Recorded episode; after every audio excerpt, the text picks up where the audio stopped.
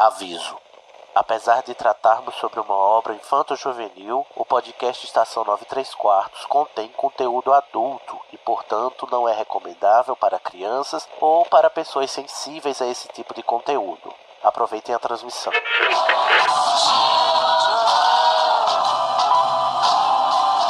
AD chamando, me escutam? Temos um novo boletim do tempo. O raio acertou. Repito, o raio acertou. Isso, como dizem, é a sua viagem. Desculpa, Harry, eu vou ter que deixar você. Dumbledore deve estar querendo. Deve estar querendo me ver. Bom, é, seu trem sai em 10 minutos. A sua passagem. Você poderia embarcar no trem. E pra onde me levaria? Em frente.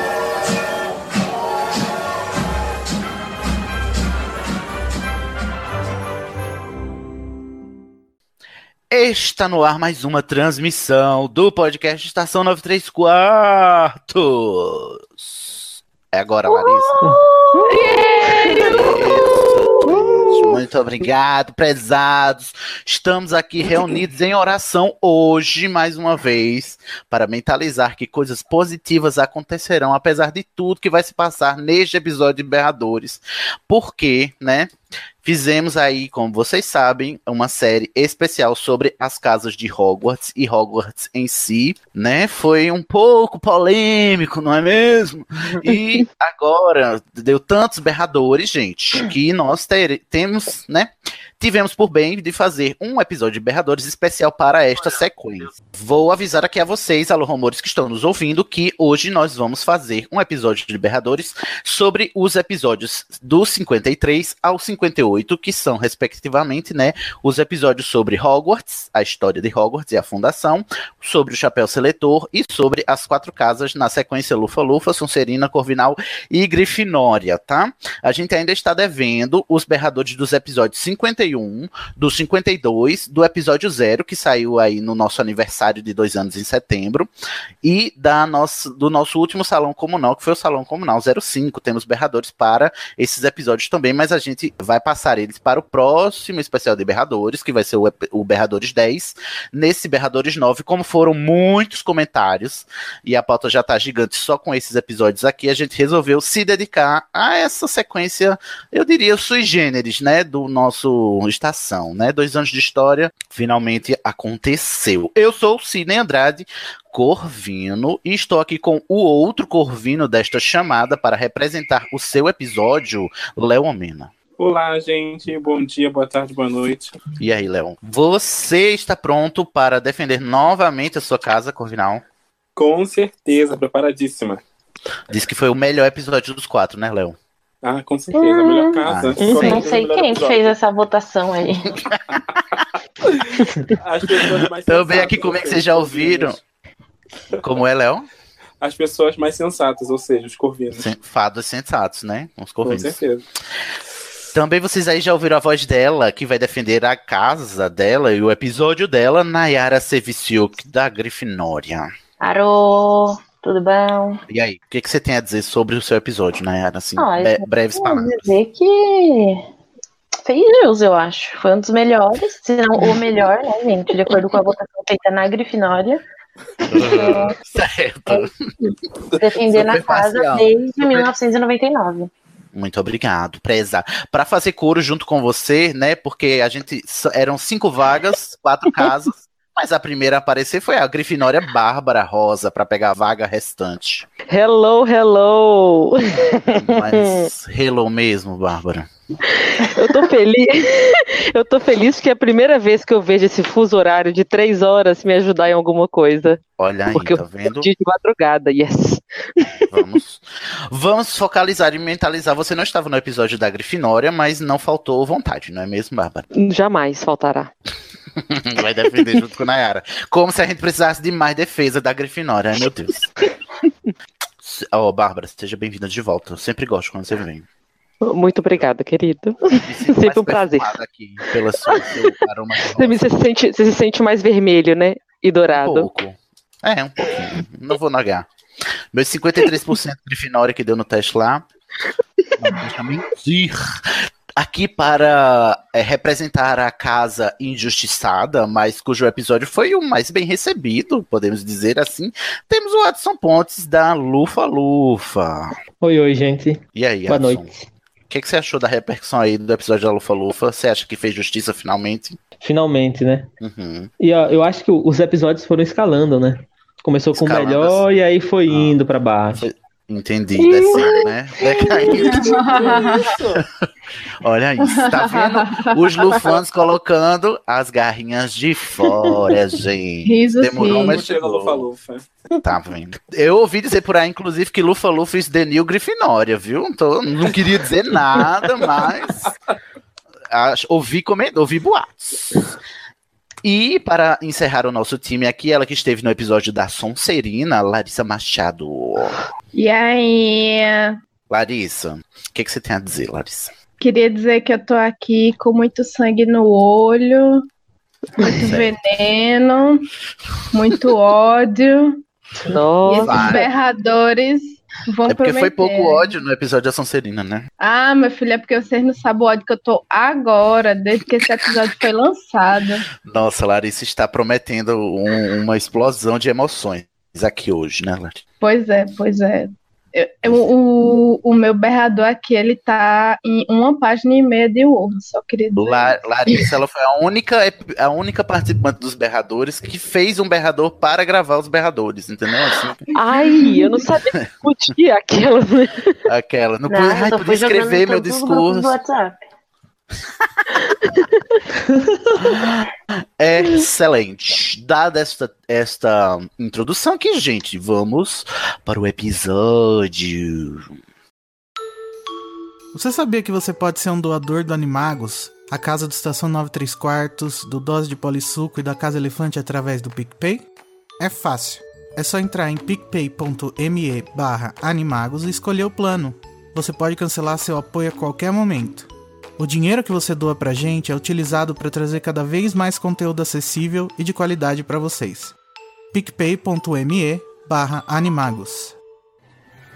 Aí, pessoal, o Weasley recebeu um berrador. Oh, não! Ronald Weasley! Estou totalmente desgostosa!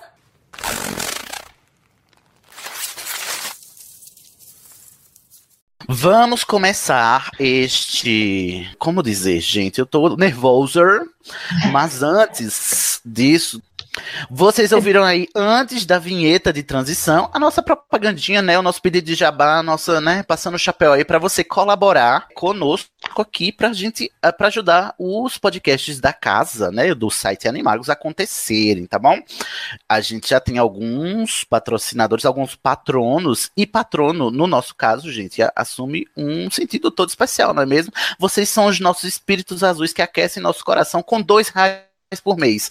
Tá baratíssimo. E em homenagem, eu queria é, mencionar aqui os nossos primeiros patronos que já né, estão assinando ali o plano no PicPay, dar um beijo, mandar um meu patrono, que agora é uma topeira. Já já eu vou, ah, vou, já eu vou inclusive auto- atualizar aí vocês, porque coisas mudaram, não é mesmo? Mas um beijo especialíssimo para aqueles que já são nossos patronos aqui, desde que começamos a nossa campanha para o nosso financiamento coletivo, né?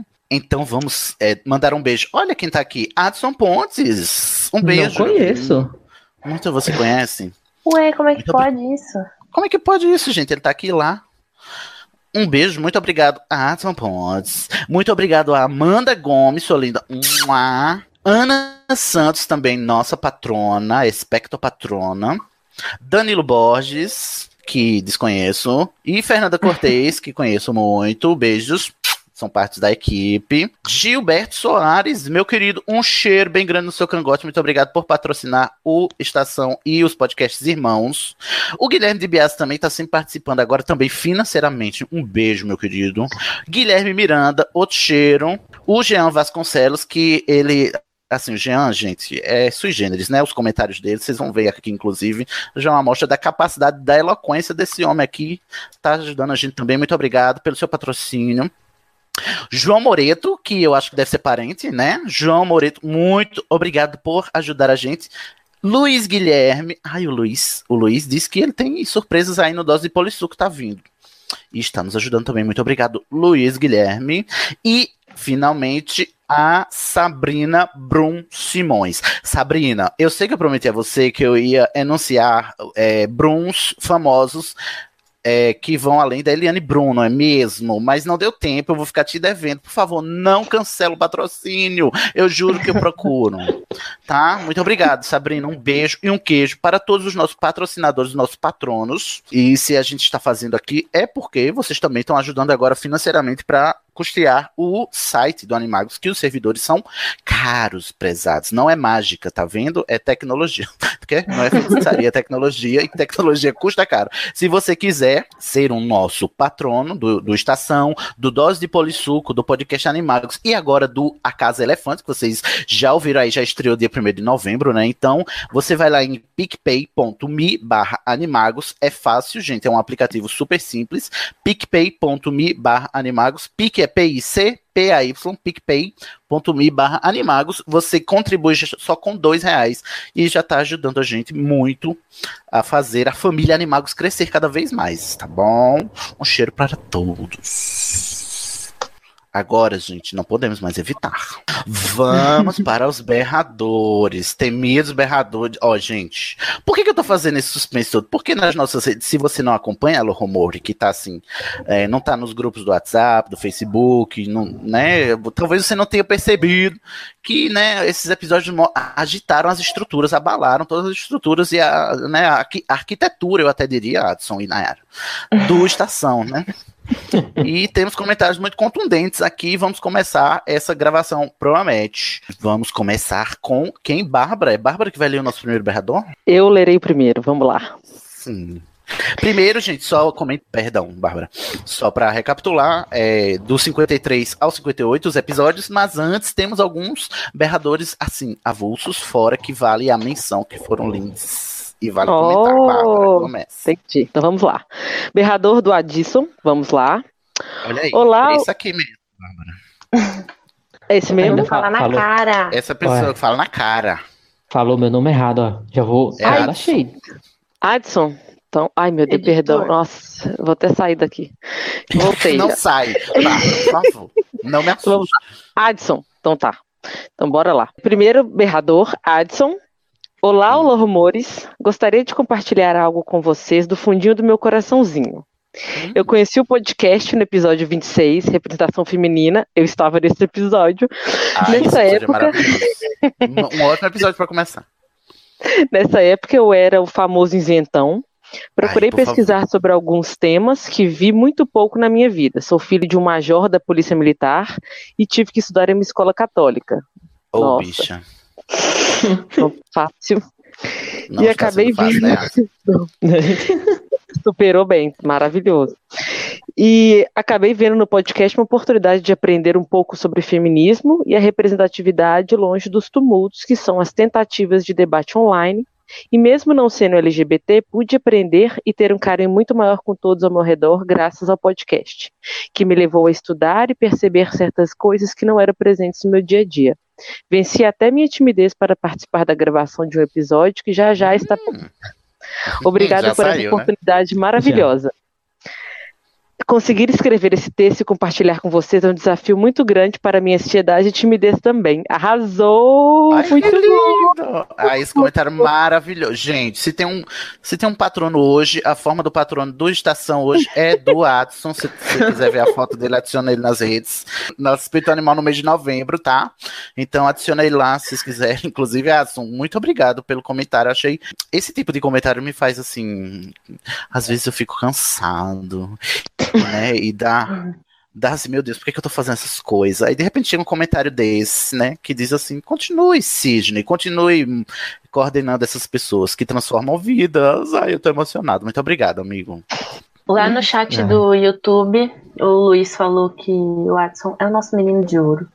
Olha, Amei o biscoito que ele me deu. Não dei biscoito para o Luiz. Não. Ele não pode. Evite. Intolerante. O Igor tá chorando. Ai, que lindo. Foi muito lindo, palmas. Adson. Pro Adson, é. Arrasou. Adson, você tem Arrasou algo a acrescentar, Adson? Ah, Eu só sei que eu ainda tô com muito. Quando eu vi que era o primeiro comentário, eu fiquei com medo. Porque eu tenho uma timidez muito grande. Tô- confesso que fiquei até suando um pouco aqui, mas faz parte. Não, faz isso. É, vai se acostumando que só, só piora, tá, querido? Muito bem-vindo e muito obrigado pelo. Muito obrigado pelo. por estar aqui. E já aproveita e já lê o próximo berrador, né? É. É da Marla Santos, direto do Instagram do Sidney. Foi lá na minha fala, inbox, "Ah, gente. Isso. Te achei, risos, risos. Tudo bem, Sidney? Tudo bem, Sidney? Desculpe o abuso, mas ouço seu podcast, Estação 93 Quartos, e me divirto tanto com seus comentários que sempre penso, abre aspas, gente do céu, quero ser amiga desse moço, ele é muito Amiga, engraçado. Fecha Para com isso. Para de ser doida. Sai daí, você vai morrer. É uma morte horrível ser minha amiga. Pergunta ao Igor, pergunta ao povo aqui como é horrível ser meu amigo. Uma descontração genuína. Depois de ouvir o último episódio do podcast, gostei tanto da indicação do livro da Bússola de Ouro que já fui atrás da série assim que tive um tempinho livre. Ai, que linda! E, já li os dois primeiros livros. Gostei bastante.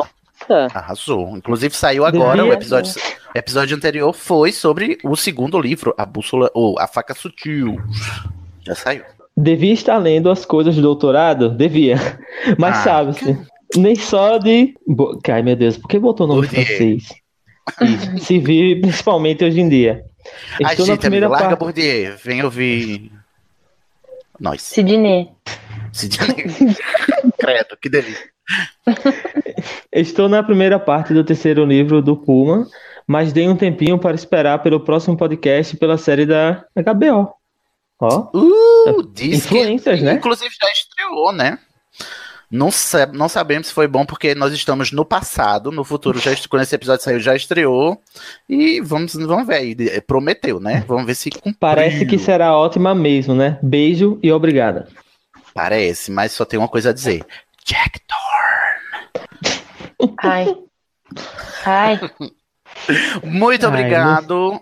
Qual é o nome da prezada, gente? Esqueci. É a Marla Santos. Marla, um cheiro. Muito obrigado por chegar lá no meu inbox. Não foi abuso nenhum, tá? Se vocês quiserem, inclusive, pode chegar lá. No inbox do Instagram é mais difícil porque ele é pouco acessível. Então, se vocês quiserem conversar comigo melhor, é melhor pelo Messenger ou pelo Twitter mesmo, tá bom? Ô, gente, só queria fazer um parêntese aqui, que o Will comentou uma coisa muito boa. que foi que o Ele Igor falou tá assim, provocando aí? Saudades quando eu queria ser amigo do Sidney. O Sidney é um amigo tóxico. Tá vendo? É isso que vocês vão ter? É isso que vocês querem? É melhor ficar só na, na idealização, no platônico. E logo abaixo ele falou: brinca comigo, eu te amo, mas a gente sabe que foi só pra amenizar. Ai, que absurdo. Eu sei que você é uma bicha muito mal feita, tá falando de verdade tá querendo disfarçar. Gente, eu vou fazer esse chip acontecer. Esse chip tá muito vivo. Aí tem uma contenda aí, porque estão chipando Igor com Code e tem gente chipando Igor comigo. O Igor tá muito disputado. E tem gente chipando esse trisal maravilhoso. Vale, meu Deus, nossa, o mundo não. O, o, a- o planeta Terra não tem estrutura pra essa ideia, esse evento, não, amiga. É melhor cancelar. Vamos para o próximo berrador. Quem vai ler? Joe, Vai lá, Nayara. pra quem não sabe, Joe sou eu.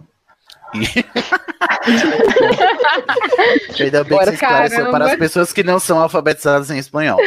Eu também não sou, tô me pagando aqui. Foi no, Vou, foi no vou Google ler rapidinho. então três tweets do Twitter. Primeiro da arroba bem underline Erika.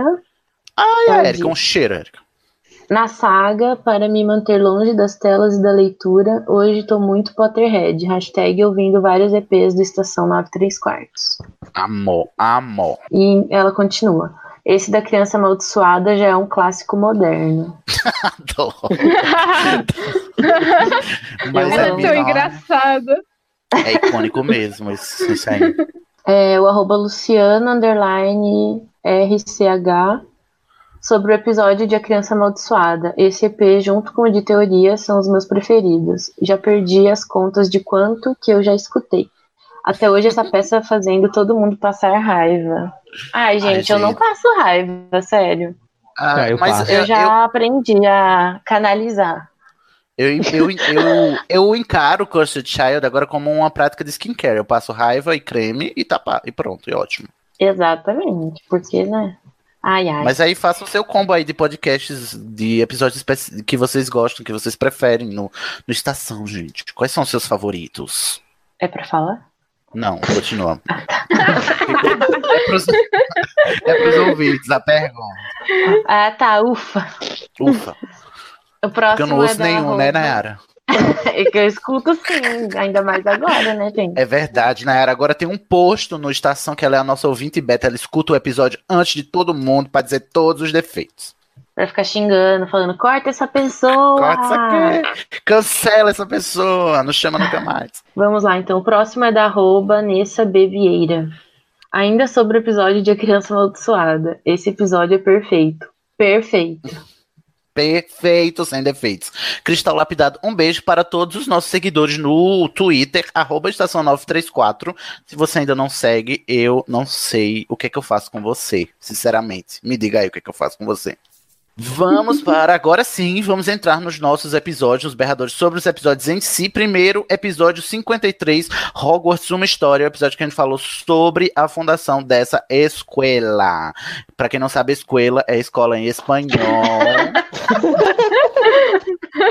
E Larissa vai ler o primeiro berrador deste episódio, Larissa. Por favor, O primeiro faça as berrador é da Gisele Oliveira. Ela disse assim: Gisela é minha avó. Quer dizer que até mesmo o nome Salazar de Salazar Slytherin é uma referência a um ditador português? É incrível como a Rowling não faz o menor esforço para tornar essa casa gostável. Poxa, JK. A gente Não vai ver que nem, pelo- os próprios, nem os próprios integrantes da casa, não é mesmo? Não fosse pela existência. Ai, gente. Ficou um clima. Deixa pra mais pra frente. Mais a gente frente. Não fosse pela existência de pessoas reais muito legais que se declaram Sonserinos, essa casa Cadê? ficaria totalmente cancelada para mim. Me porque na saga Harry amiga. Potter não tá dando para defendê-la. Merlin Seis da. Sonserina. Gente, eu sou legal, eu juro. Continuando aqui. Merlin Ser da Sonserina, como muitos Sonserinos costumam evocar para se defender, nem nos livros está. Foi algo que ela falou extra série e nada me tira da cabeça que foi um remendo depois de receber as devidas críticas. Fico chateada e vou reclamar sempre porque gostaria que a casa tivesse mais tridimensionalidade. Mas parece que nessa parte ela preferiu a dicotomia bem e mal das obras infantis. Coerente, eu achei coerente. E quando me falam que o Horácio Slughorn foi o foi exemplo de Sonserino bom, eu percebo qual que o parâmetro está no chão. Se está disponível. Eu amo o Shade. Se está disponível a região de origem da Elga Hufflepuff, que é o país de Gales, por que não tem a dos demais? Puxa, fiquei curioso. Apesar de não ser escocesa de né? Nascimento, apesar de não ser escocesa de nascimento, a J.K. adora a Escócia, né? É onde ela mora atualmente e há várias referências ao país em Harry Potter. O povo de lá parece ser altivo e dissidente do resto do reino. Eles têm um sotaque forte que é alvo de piadas e belíssimas paisagens naturais. Ou seja, é o, ne- é o Nordeste do Reino Unido. Amo essa comparação. Porque, inclusive, quem é da Escócia, gente, quem é a nordestina Mor de Hogwarts, ela mesma, Minerva McGonagall. Então, estou bem representado. Estamos. Ela finalizou. Estamos, né? Estamos na Ela fin-. Ela finalizou dizendo: mais um programa gostoso de ouvir. Às vezes é difícil botar outros podcasts em dia, porque quando sai uma estação, ele já vai pro top 1 de prioridades. Hahaha. Boa Muito noite. Big Bang, fazendo, fazendo certo. Correta. Tá certíssima, né, gente? Não tem nem comparação, né? Não tem. Por favor. E, inclusive, quando tiver é, podcast Animagos, também não precisa de botar ele na frente, não. Deixa o Estação primeiro, Pode depois pôr, sim. Animagos. O primeirão, pelo amor de Deus, me respeita, respeita a minha o, história. é o pai, né? É o É. pai de todos. Pois, agora vamos. Quem vai ler? Eu. Léo Mena, leia para nós. Yeah. So, aqui quem escreveu foi a nossa querida Flávia Guedes. Flávia Vamos lá. Guedes, gente, Oi. só um minuto. Ela, só um minuto, Léo. Ela disse que tentou ir pelo site e disse que que o site bloqueou ela como spam. Ela foi lá no e-mail e mandou o mesmo comentário. Aí tava duplicado. Eu tomei um susto porque quando eu tirei o comentário dela duplicado, diminuiu uma página e meia de pauta. Então, né, vejamos aí o que temos à frente. Um tratado de direito aqui que Flávia nos trouxe, por favor, para elucidar-nos sobre o cálice de fogo. É, maravilha. Vamos lá. Oi, gente, como vocês estão? Primeiramente, gostaria de falar que a história da fundação de Hogwarts me deixa, me deixa super curiosa e com toda a certeza do mundo, se a dona JK resolvesse publicar um livro sobre, eu compraria sem discutir. Todos querem. Agora eu queria, yeah. agora eu queria discorrer um pouco sobre o Cálice de Fogo e a relação dele com o direito contratual. De Uh, plano, senta que que não sou especialista. Yeah, de plano. Adianto que não sou especialista em contratos, muito menos em direito, direito inglês. Então perdoa as eventuais groselhas por falar, pois é um assunto que vai ser difícil esgotar em um comentário e renderia até um artigo jurídico, um episódio de podcast. Nossa, arrasou muito. Ó, só um minuto. Ela tá. é, é, o comentário dela que vem a seguir é sobre a- a- o que a gente questionou sobre por que é que tem que, que é obrigatório é, cumprir o contrato do Cálice de Fogo. Tipo assim, o que, que acontece se eu não cumprir, entendeu? Ah, tá, meu nome tá lá, o Harry saiu o nome, mas se ele não for jogar no, tri, no Tribruxo, o que, que acontece com ele? Não sabemos. So, conceitualmente, um contrato é um negócio jurídico por excelência, pois, em regra, envolve um acordo bilateral de vontade. Na teoria geral de- dos contratos, estudamos um princípio contratual que vem do direito romano que se dá o nome de. Eu não sei ler isso, tá em latim. É latim, gente. Por favor, vocês são formados em Harry Potter. 15 anos de Harry Potter, não sabe ler latim, Léo? Pacta sunt servanda. Acho que Ai, é amor, desculpa, esqueci, tô de latim. Em outras palavras. ah, em Como é o nome do, palavras, do termo, perdão? Pacta sunt se- servanda. Servanda. Pacta sunt servanda. Yeah, danke. Em outras palavras, os contratos devem ser cumpridos. Devem em letra maiúscula. Uhum. É o que significa acordo- a expressão, né? O contrato deve ser cumprido. Que não. De acordo com o princípio da. Ai, dessa palavra aí, ou, ou força. Ai, gente, eu sou de exatas, desculpa. Ou a Tá força pronto, agora vale, né? Depois, antes, pra colorir a pauta, não vale. Agora, pra ler latim, vale, se exato. Sou Tô revoltado, Com a força obrigatória dos contratos, temos toda a liberdade para delimitar as cláusulas a serem pactuadas, mas, ao ser acordado, o presente contrato se torna lei entre elas e deve ser cumprido. Isso deve ser por, por conta da autonomia da vontade do indivíduo de querer entrar naquele contrato ou não, pois ao assinar o objeto, essa liberdade é reduzida. Ui. Zo. Quando falamos quando falamos que o cálice de fogo é um objeto contratual mágico e não pode ser quebrado, isso se deve por causa desse princípio. Obviamente que o direito inglês deve ter outras abordagens sobre obrigatoriedade dos contratos e não sei se esse princípio sofre algum tipo de mitigação por lá, como já sofre por aqui. Podemos questionar, no entanto, se houve validade da escolha do cálice de fogo, uma vez que todo ato contratual deve ser acompanhado de elementos de, va- de validade. Aqui no, Brasil, aqui no Brasil, um ato jurídico deve obedecer às etapas do que chamamos de escada ponteana, ok, elaborada pelo jurista Pontes de Miranda. A primeira etapa Gente, básica até é referência que- bibliográfica, eu tô muito Eu orgulhoso. tô chocada com esse texto. No final tinha assim, referência. Miranda. Considerações finais. Peraí, desculpa, me perdi aqui. Ah, tá. A primeira etapa básica é que para constituirmos, desculpa, para constituirmos um ato e por consequente, por conseguinte, termos um negócio jurídico, deve-se haver os agentes, um objeto a ser pactuado e uma forma com que esse ato será registrado. O que importa Isso para ela essa tá falando dos elementos de um contrato. Só para recapitular, ela tá falando do que forma, o que dá origem a um contrato, né, no direito. E ela tá dizendo que precisa ter um objeto do contrato, no caso do Cálice de Fogo seria o, o, o torneio tribruxo, né, e o, o prêmio. Tem que ter um objeto, uma forma. No caso do, do torneio tribruxo, é o próprio Cálice de Fogo, é a forma contratual. No caso de contratos comuns, é o papel que você assina, né, por exemplo, e o texto do contrato. E ela está dizendo que tudo isso tem que, tem que ter para determinar, né, da forma a um contrato. Isso. Continuando ah, o testamento aqui. O que importa para a discussão aqui, o que importa para a discussão aqui é o segundo degrau da escada ponteada.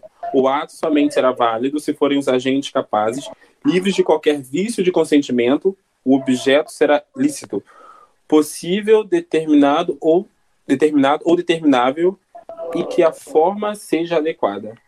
Uhum. Apesar de não ter sido o Harry que colocou o nome no cálice, isso no direito contratual não é de todo problema, pois mesmo os agentes incapazes ou parcialmente capazes podem celebrar contra É, contratos. Uhum. outro resumo aqui, Léo. É, Vai, resumo fazer aqui é que vontade. é, só o bizu, né? O, o outro elemento do contrato que ela está falando é que é preciso ter consentimento entre as partes para que o contrato seja válido. Por isso que né, é, uma pessoa menor de idade, por exemplo, não pode assinar um contrato porque ela não, não tem, não pode dar consentimento. Ela precisa ser maior de idade para celebrar um contrato. E aí o que, é que ela está dizendo aí é que a gente pode contestar a validade do torneio Tribruxo, do, do Cálice de Fogo, porque o Harry não colocou o seu nome lá com, é, com consentimento, né? Alguém colocou ele à força e talvez isso no direito brasileiro é, fizesse o contrato do Cálice de Fogo perder a validade, né? Já que a parte envolvida não consentiu em assinar o contrato.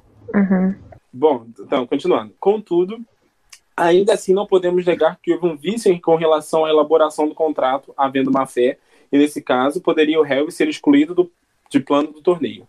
Isso. No entanto, como já adiantei, como se trata de uma obra de fic- ficção provi- proveniente da Inglaterra, que possui tradição jurídica diferente da nossa, pode ser que eles encarem esse princípio da- do pacta, essa palavra aí, de Pacta maneira mais rigorosa. Isso daí. É o Stephen Fry É, de maneira- pocketed it. De maneira de maneira mais rigorosa do que é aplicado aqui. Enfim, espero ter ajudado em algo e ao feito feito, coraçãozinho. Muito obrigado. Olha, Olha, eu, eu achei- agradeço. Eu achei esse comentário incrível, amei. Só que eu dou nove estrelas. Exatamente, porque eu acho que faltou a coisa mais importante: magia. Não, Magia. Eu acho que assim, provavelmente deve ter alguma diferença no lance de contrato do Brasil para a Inglaterra, obviamente, porque nada é igual nesse. Que não planeta. fica claro né? pra gente porque é que pra eles é tão óbvio que o Harry tem que, tem que cumprir, né? E pra Isso. gente não é. né? E só que entra também, se vamos supor que seja igual, que seja a mesma coisa. Vamos levar tudo isso que ela falou em consideração, que é exatamente assim o contrato, blá blá blá. Tem o lance da magia. A gente não sabe em que ponto a magia afeta nesse contrato. Tipo, Uhum, sim.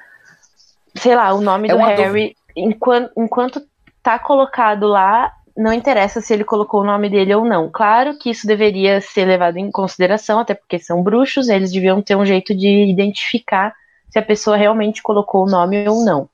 Uhum. Mas tem toda essa parte de tipo, se seu nome tá vinculado, agora você vai, ou vai ou racha. Então, É, e ficou uma dúvida pra mim também, Nai, ainda nesse sentido que você tá falando mesmo, e se a colega, esqueci o nome dela, Flávia. Flávia, se a Flávia puder mandar até outro berrador falando, Uhum. é que é, é, é, eu entendi ah, perfeitamente a explicação do que é um contrato e como se celebra e tal, mas também eu, eu sei, porque eu acabei de assinar um contrato, inclusive, né? Me mudei e tal. Eu sei que todo contrato ele prevê uma punição para o não cumprimento do contrato.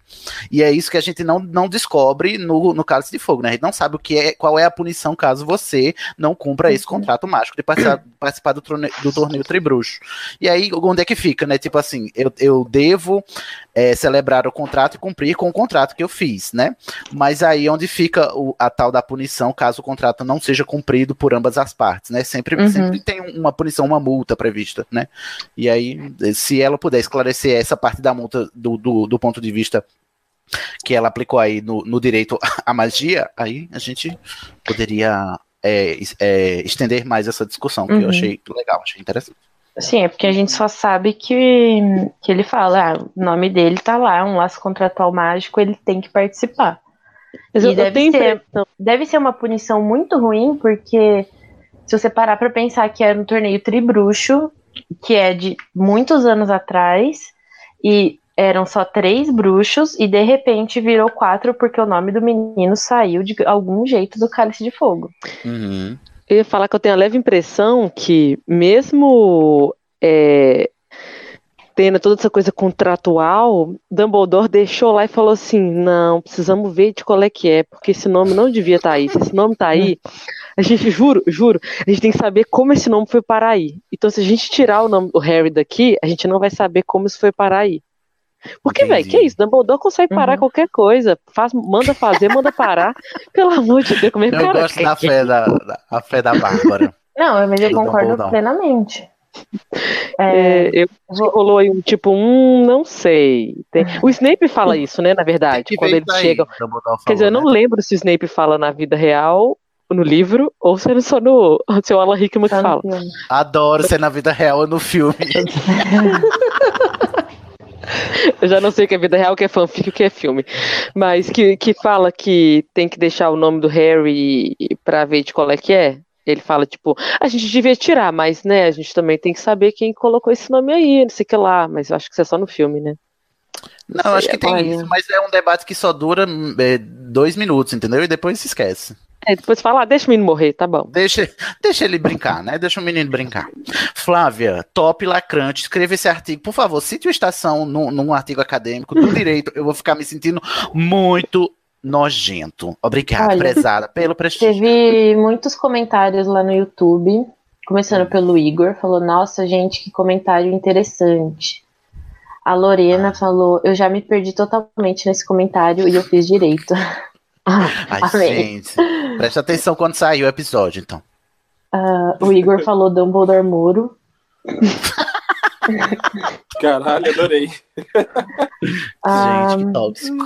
Alex ou Alex Tavares, vim pra ver uma live e dou de cara com uma aula de direito contratual, coisas que apenas o Estação pode proporcionar. Isso. Aqui, gente, é só. A gente é top, lacrante. Melhores alurumores. O Razok, ou Azok, ou derivados. Heizek. E se era tão fácil colocar o nome de outra pessoa, por que os gêmeos não pediram para alunos mais velhos colocarem os nomes deles lá? Aí eu Não, acho não que tipo, fácil, eles né? não esperavam, na verdade, que fosse Não, fácil. não era fácil, porque foi o Bartocrowd que botou, gente. Não foi um aluno É. qualquer. É, exatamente. Eu acho que, tipo, não era qualquer pessoa chegar lá e colocar que ia dar certo. Não, tinha que ser um bruxo muito sabido e de, de- dos Paranauê de enganar as coisas, né? Exatamente. E o eu Felipe eu Lima Cavalcante é, comentou: Eu acho que um dos pontos é de que o Crouch feitiçou o cálice para confundi-lo. Pode explicar o fato de que ele coloca um nome diferente do dele no cálice, que é mais ou menos o que a gente estava falando. Que qualquer aluno não ia conseguir. Mas o problema não é o cálice ter. esco- Né, quem coloca o nome, é o cálice ter escolhido quatro pessoas, sendo que ele só pode escolher três. Uhum. Essa, essa é a parte. Porque, tipo assim, ele poderia ter colocado o nome do Harry no lugar do nome dele, e o Harry não ser escolhido, porque só podem ser três. A questão é como é que o cálice escolheu quatro, sendo que ele. Ele abriu uma brecha, eu acho que ele escreveu lá no, no, no contrato do Cálice. Em havendo quatro escolas, é, leia-se que também haverão quatro. quatro Em havendo campeões. Harry Potter. Ele colocou lá Harry Potter Castelo Bruxo, aí foi. Foi. Em havendo Harry Potter, por favor, mate-o. E aí foi. É isso. Chega, gente, vamos para o próximo berrador. É, vamos lá. Cláudia Luna. Olha ela. Falando, comentando coisas idiotas enquanto ouço. Adoro. A, Quero fazer uma pausa assim, rapidinho, porque eu, antes contraste. de ser do Animagos, comentava exatamente assim. fazendo notações durante o episódio. Eu adoro também. Eu acho, inclusive, vocês devem adotá-lo, rumores. Ela fala: seria massa J.K. falar que Jesus estudou em Hogwarts. Já que a, inf... já que a infância e adolescência para, já que a infância e adolescência dele não estão relatados nos evangelhos. Certamente porque- esse tipo seria Lufano. Sim. Mas concordo. para alguns irmãos que veem analogia em tudo, Harry seria o Jesus. Aff! Não, Apenas é. parem. Olha! Não, mas, gente, Harry é, um. É, um é a jornada do herói igual ao de Jesus, igual ao do Superman. É tudo igual, é tudo no personagem. O Jesus mesmo. Ah, Aqui, o Jesus. Não, ele é análogo a Jesus. Não, não, não é o Jesus Cristo. O Jesus. Apenas para. Não é. É Não. encarnado, não é. Não dá. É, eu vi no, no Potterless que, que o- Hum. um dos comentários que eles estavam fazendo lá uma vez era que as pessoas têm muito essa ideia de que de associar Jesus a um bruxo, né? Porque aí Uhum. você consegue explicar várias das coisas que ele fala. Mas aí um cara falou uma coisa que eu achei. É, que ele fala, que ele fala, dá pra falar, né? Faz. É, mas uma coisa que eu achei interessante que o cara falou, ele falava assim: eu acho que a gente pode. Que seria interessante se algo desse tipo fosse um dia falado, comentado, que a J.K. nunca vai fazer isso, porque ela não é louca, né? Não faz o menor sentido fazer esse comentário na vida dela. Seria colocar ele no outro lugar, né? Né? No lugar de nada. Tipo assim, ele não encaixaria como um bruxo, porque eu acho muito estranho você criar essa analogia de deuses como bruxos, porque aí todos os bruxos viram deuses.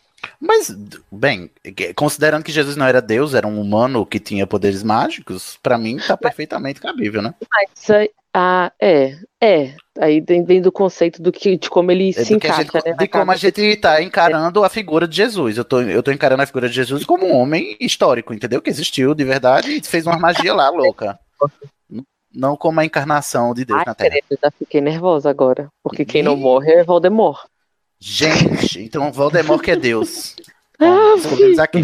Só um acréscimo aqui a esse comentário da aluna é que não dava, né? Eu, eu queria muito acreditar que Jesus seria lufano, sim, mas não dá pra Jesus ser lufano porque Jesus precede a fundação de Hogwarts, né? Ele tem dois Arrasou. mil e anos e Hogwarts só tem mil. Não, mas, mas aí a gente não parte do pressuposto que as personalidades existem antes da casa ser fundada? Das casas serem fundadas. Entendeu? Tipo, as Ah, tá. personalidades existem. Quem é Grifinório é Grifinório. É tipo signo. Antes de Sim, falar de é. signo. Não, Jesus é do signo já- lufa, lufa, com certeza, concordo. É. Só não foi pra isso, pra Cara, Hogwarts, né? peraí. De religião foi pra Jesus, magia, agora sim. Não, e porque a gente tava lendo agora um tratado de direito, então vamos seguindo, Bárbara, continua. No final a gente vai construir uma casa. Vai Nada de suspense aqui. Sigamos, que a gente tá só no sexto comentário, viado, são Vamos 70. Minha solução para o malogro é ter vários elfos com nomes de feitiços, tipo Áquio, copo d'água. O elfo Áquio vai lá e pega o copo. Vai, meu Deus. Brisei, foi mal. Ela colocou Eu, eu gosto que a pessoa já faz o próprio comentário do comentário que eu não preciso nem comentar. Então, Brisou, foi mal. seguir. Ela falou que Mas brisou. gostei, brise mais. Pablo, dizem que na Polishop já tem dessas panelas enfeitiçadas para anti-sujeira. É Olha tipo, aí, são, chama comentários, antiaderente. São comentários bem direcionados. Eu tô achando isso maravilhoso. É tipo, Gostei muito, é, falta marcar um arroba. Lufa Lufa não gerou nenhum bruxo das trevas, porque dormindo perto da cozinha não tem como ser do mal. Verdade, concordo. Verdades. Barriguinha cheia, você só fica feliz. Uhum, sim. É isso. E com comprei. preguiça de fazer qualquer coisa, né?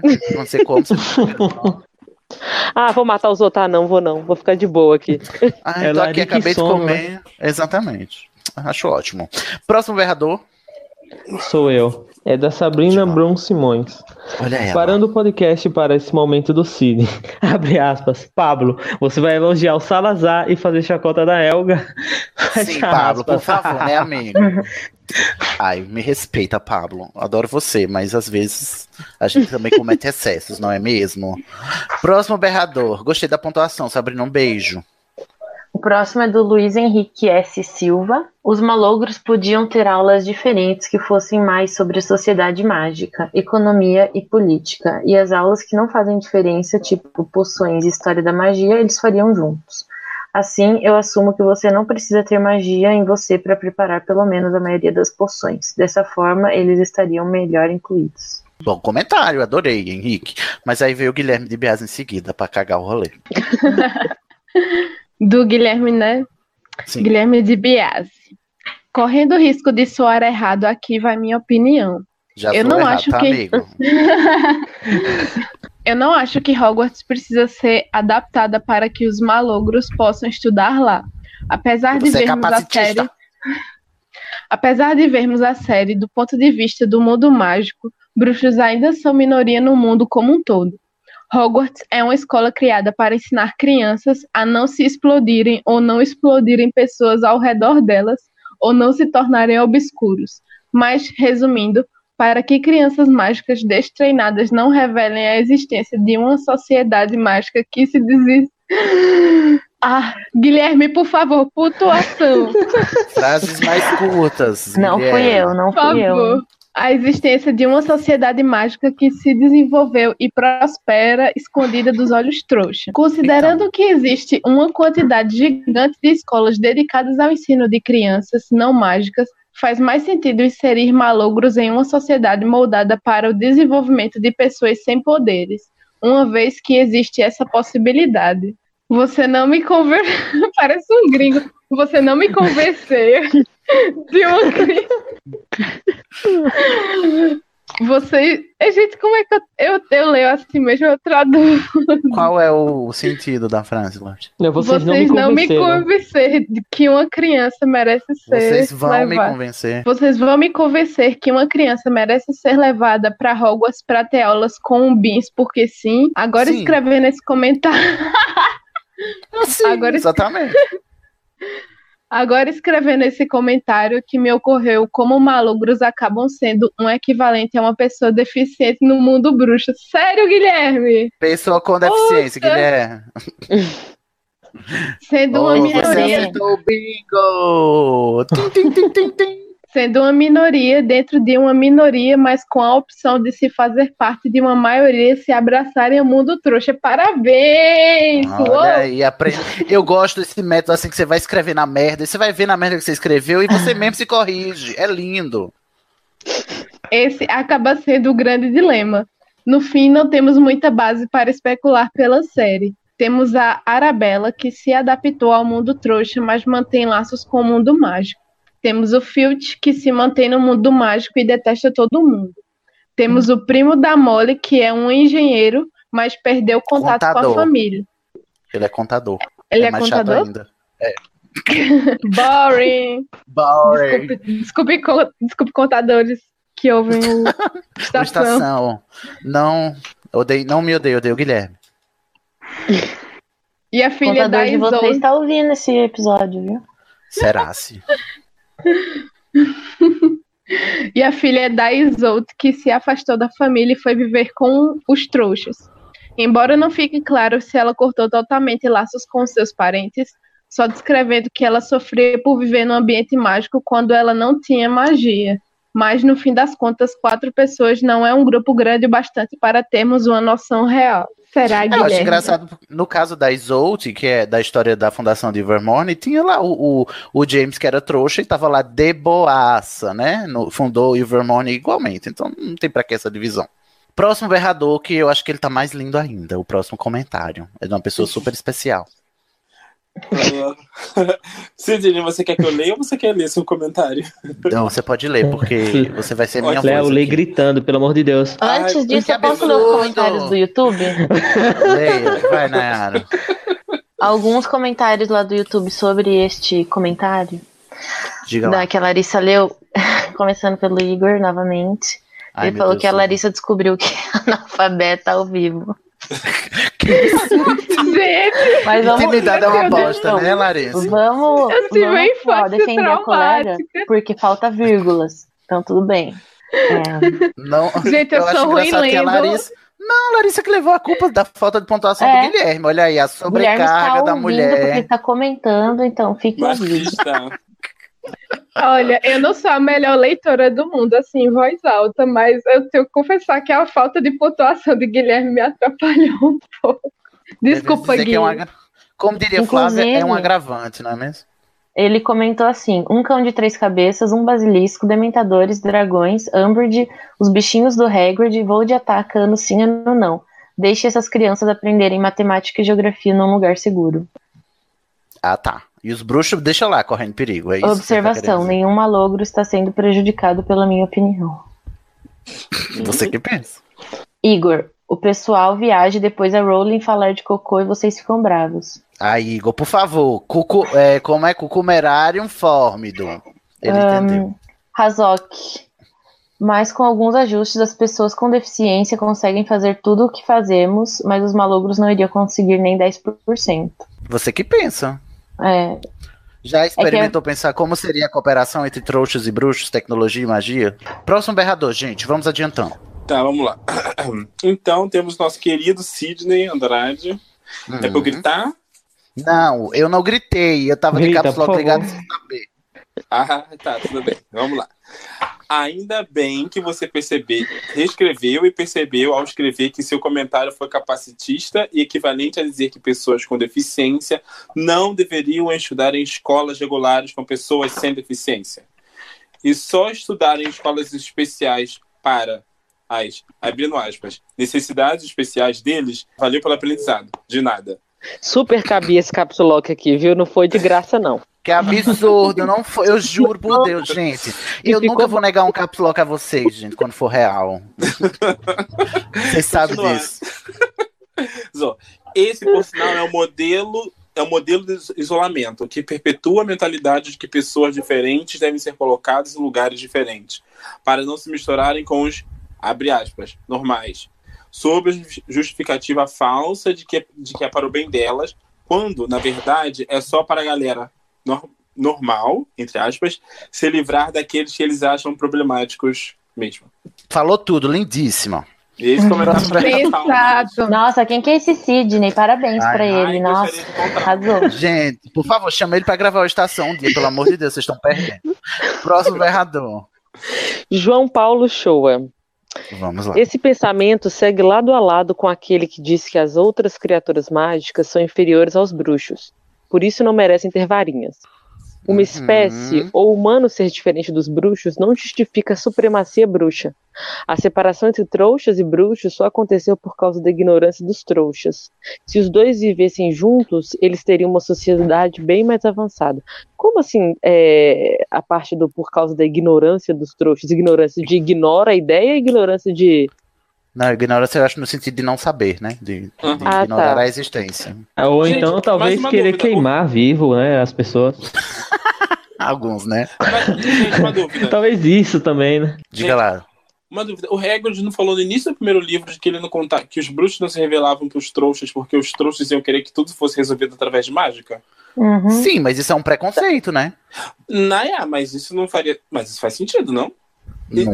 Bom, faz sentido se você parar pra pensar, se você considerar que todos os trouxas são mal intencionados. Naia, mas. Assim como todos os bruxos são bem intencionados. a Não, mas eu acho pessoas. que, não. que não precisa ser mal intencionado, que você pode resolver uma coisa que não seja tipo, ah, vou matar todo mundo. Lança o feitiço aí, bruxão. Pode É ser verdade. tipo, ah, vou resolver as doenças, não sei o que lá, vou... bruxão cria poções pra nós aí. Mas é, vocês já Tipo, não pararam é pra pensar que os, o- os bruxos têm a, a cura do câncer e eles não fazem nada? Hum, acho que não. Acho que então, provavelmente foi desenvolvido um câncer que é resistente à magia, Bruxo. na minha cabeça. É. Tá, câncer mas bruxo. eles sabem a cura do câncer, do câncer trouxa. Eles Mas aí, mas, aí, Naia, mas aí seria uma coisa dos Ô, trouxas. Eu- Perdão, Oi, oi. Fala. Você já parou pra pensar que o- os bruxos deixaram a ditadura de 64 acontecer? Sim, mas é mesmo, olha aí. Culpa dos bruxos, bruxos tóxicos. Próximo tá vendo? Ah, tá vendo? Então, no final É das verdade. contas, é tudo preconceito, gente. É tudo a gente partindo de pressupostos e do que as pessoas são, sem a gente realmente conviver com elas. Não, mas a gente sempre tem o nosso pré-conceito sobre determinadas coisas. É, mas, Sim. Próximo, próximo comentário. É. Não, só que é rapidinho. Sobre a separação entre trouxas e bruxos que ele fala, é, tem que levar em consideração que é muito diferente a separação que há na, no Reino Unido e na, nos Estados Unidos, por exemplo. Tá? É, inclusive, a gente fala isso no episódio da Ilvermorny, que eu não tenho certeza se já saiu. Já, Já tá gravado, gente, viu? Eu prometi, a gente vai cumprir, vai sair sim. Próximos episódios vai sair o episódio de Ilvermorny, já gravamos. Sosseguem. Próximo berrador. Próximo berrador é do Guilherme de Biase, de novo. Ó, vou me arriscar a levantar a história da espada roubada. Considerando que os duendes têm conhecimento de tradições humanas e bruxas de deixar itens valiosos para seus descendentes, seria sábio seguir uma das seguintes opções: 1. Um, criar um elaborado contrato especificando que o item em questão deve retornar ao fabricante após a morte do portador. Flávio, vem Dois. cá, Flávio. Corre aqui. 2. Enfeitiçar o item para que retorne magicamente ao fabricante após o falecimento do locatário. 3. Não vender para bruxos. Essa, na verdade, é bem mais simples, sendo que essas medidas não são adotadas e vendas continuam acontecendo. Dá a Crime impressão corre, que- nada acontece, feijoada. Dá a impressão que a história é só para falar mal dos bruxos, não que eles Eu não mereçam. Sim, ainda bem. Até porque sabemos que os debates políticos sobre os direitos dos duendes continuavam acontecendo durante os anos de 1990. Outro ponto é que não fica claro qual seria o direito do próprio Grampo sobre a espada, já que ele, obviamente, não a fabricou. Hum, o direito é do povo, é porque é outro tipo de mentalidade. Mas isso foi explicitado no episódio da Grifinória, quando eles falaram da espada do, do Godric. É isso, gente. Terminamos aqui os berradores do episódio 53. Temos algumas considerações aí da live, Nayara? Eu tenho uma consideração sobre esse comentário do Guilherme, porque nesse ele usou pontuação. No que eu li, Tá ele não usou. Ó, mas Tá ele não usou bem não, viu? aqui. E Gente, por favor. Vamos Mas, gente, tratar- calma, um pequeno passo para o homem, um grande para a humanidade. Esse feedback a gente dá ao Guilherme em privado, não precisa ser publicamente aqui. Ah, tô brincando, você sabe que eu tô Explanar ao vivo. É, Diga, teve um Nayara. comentário aqui, na verdade foi sobre o comentário do João Paulo anterior ao do Guilherme, que só que demorou pra sair aqui no YouTube, que foi do Razok. Inclusive, se eu estiver falando seu nome errado, por favor, dá um alô Escreva que eu foneticamente. falando errado, porque você não pode falar pra mim, mas não tem problema. Ele diz assim, ou ela. Então, tem que defender a integração total de todos os seres mágicos, porque se é pra juntar tecnologia e magia, por que não juntar os centauros, gigantes, elfos, todos vivendo juntos numa atmosfera? Aí Exatamente. eu acho que a gente vai retomar lá no Animais Fantásticos, no livrinho, que tem toda uma explicação até do, do porquê são tratados por nomes diferentes, que não dá pra juntar todo mundo, infelizmente. Mas não. É Você porque as pessoas se desentendem, né?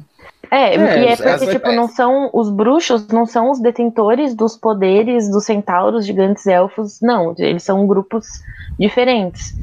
E então cada um tem o seu tem as suas regras, sua- seus pensamentos, suas ideologias e daí você querer tipo juntar todo mundo pode não dar muito boa. Inclusive não deu no teve uma reunião lá que eles fizeram pra decidir né, quem, quem seria o quê, se centauro seria ser, se gigante seria não sei o que lá. E daí deu maior bafafá, deu merda, obviamente. E daí Deu não um sururu. é. Inclusive, leiam, o- tá no comecinho do livro Animais Fantásticos. No livrinho, Top. não no roteiro. Então, por favor. 54, episódio 54, o Chapéu Seletor, o nosso divo. Vamos lá para o primeiro berrador deste episódio, onde falamos que o Chapéu Seletor nada mais é do que um psicólogo que não tem nada que fazer. Ah, o berrador é da. Pablo.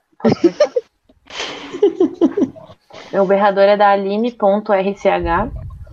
Ela Olá, diz: Conheci o podcast há algum tempo e saí maratonando, mas essa é a primeira vez que comento. Comente mais Muito vezes, por favor. Bem-vinda. Volto sempre. A- Adoro ouvir tudo, mas meus episódios favoritos são os do Pablo analisando e fazendo palestrinha. Acabei Te de entendo, Pablo. amiga. Justiça Bem Maurílio. Maurílio? Tadinho. Amo, sou Sonserina, escorpiana e meu teste MBTI ideologístico e STJ-T, seja lá o que Oh. isso significa. Beijos, eu também não sei. Alguém Oh, saiba, bicho. pode falar? Logístico, quem é logístico é quem? É os- é, a gente vai descobrir Eu acho lá. que sou que- eu. Não, do, dos livros, Nayara. Ah, tá. Eu sou dos livros também, eu tava, você não viu? Ah, você tá, você era o elfo, né? É. Aline, um cheiro, Aline, volta sempre, tá? Próximo berrador. Próximo berrador é do Gabriel Martins. Hum. Bateu a dúvida aqui. Como os fundadores selecionavam os alunos? Só na base da conversa, tipo entrevista ou com legilimência? Achei Sondagem. invasivo demais se for legilimência. Verdade. Meu teste MDBI deu INTJ-A. Pela descrição, acho que combinou com a minha casa corvinal. Porém, os personagens que eu achei dessa personalidade foi o Snape, Voldemort e Draco. Acho Ah, que é eu o tenho um lado. Sonciane pelo visto. Me serviu de consolo que, pelo menos em outras obras, eu compartilho de personalidades com umas pessoas melhores, como Katniss, o Batman e a Elsa de Frozen. Amor, Katniss e a Elsa. Meu Deus, você tá muito bem de MBTI. Próximo Arrasou. berrador. Arrasou. Muito obrigado. É, qual o número mesmo? Uhum. 15. 15. Ai, desculpa. Mas não É, pintou? Não pintou, Olá, tá vendo, então. Léo? Eu tô com o cursor na frente. É que eu acabei de fechar o olho aqui. Zô, Samuel nunca falou com a gente. Dei uma dormida, é Zou que Olá. você fala? É alguma expressão alemã? O quê? Hã? Você fala Desculpa. Zou. Ah, eu falo arrasou. Sim, arrasou. Ah, yeah. Ah, É, arrasou. é, Eu pensava que era uma expressão alemã. Ele não fala razão, não. Ele fala, ele fala uma palavra. Ele fala. Ele já falou várias palavras em inglês. Várias. Não, Pensei em inglês. Em alemão Vai ele lá. falou. ele, mano. Deixa continua. Eu ouvi um gotas caem aí, eu vi sim. Vamos. Vocês são ótimos, para continuar. O Samuel Muca falou assim: Olá, queridos. Gostaria de dizer obrigado por reavivarem minha saudade do desenho do Jack Chan. Vou já Ai, amo. assistir. Sim. Parabéns pelo episódio, seus lindos. Beijo. Uau, Muca, Obrigada, um beijo. mesmo. Muca, que é lá do podcast Boteco dos Versados, que já me convidou para falar lá de alguns livros. E ele agora é nosso editor, tá no nosso grupo de alquimistas. Ele também está editando nossos episódios. Bem-vindo, mu- muito obrigado por participar do nosso projeto colaborativo, Mo, com cheiro no seu cangote. Próximo berrador. Próximo berrador é de Sidney Andrade. Ai, olha ele de novo. Ai, tão participativo. Tomara que ele Eu venha gravar acho. com a gente. Toma. Gracinha. Comenta muito esse menino. Eu sinto que ele tem potencial. Ai, já enjoei dele, cancela. Então vamos lá. Se vocês quiserem fazer o MBTI de vocês, repara aqui. Ai, gente, olha os comentários nordestinos. Repara aqui, né? tipo, acesse o link. Repara Acesse o aqui. Acesse o link. É, é- a gente tá falando de MBTI porque durante o episódio o Pablo falou sobre várias, vários métodos de classificar né, as personalidades humanas e o MBTI aparentemente é o mais atual e, e mais da modinha. E aí tá todo mundo fazendo MBTI pra ver qual é o seu signo MBTI. Entendi. Entendi, eu vou fazer depois, chocada. Vamos lá. Então, O meu é, o meu é, Sidney é advogado. Ai, adoro. Advogados que você possa conhecer. Olha aí, Martin Flávia. Luther King. Amo. Flávia Luna. Nelson Mandela. Nelson. não. Ma- Isso é Madre Teresa que tá aqui? É, Madre Ah, Teresa. Madre Teresa. Nicole Já não gosto Kidman. muito que eu soube que ela torturava as pessoas. Pois é, já não é tão mais legal. Nicole Não, Kidman, ah, como é que chama isso aqui? Eu, eu nunca lembro como é fala. Git. Ok, Git. Morgan Freeman. Marie Kondo. Freeman. Amo organizada, fada da organização. Eu. Sou eu. Só que não. Virginiano. Lady Gaga. Ah, Virginiano. Ai, Lady Gaga, eu amo. Eu tô lembrando todos agora, você tá lendo. Assim, é, é um conjunto que parece muito, né? Assim, Lady Gaga e Jon Snow, mesma pessoa. Eu não sei nada mesmo. Separado E Madre Teresa de Calcutá. É. James Vocês estão Wilson. dizendo que o signo MBTI não é, não é real?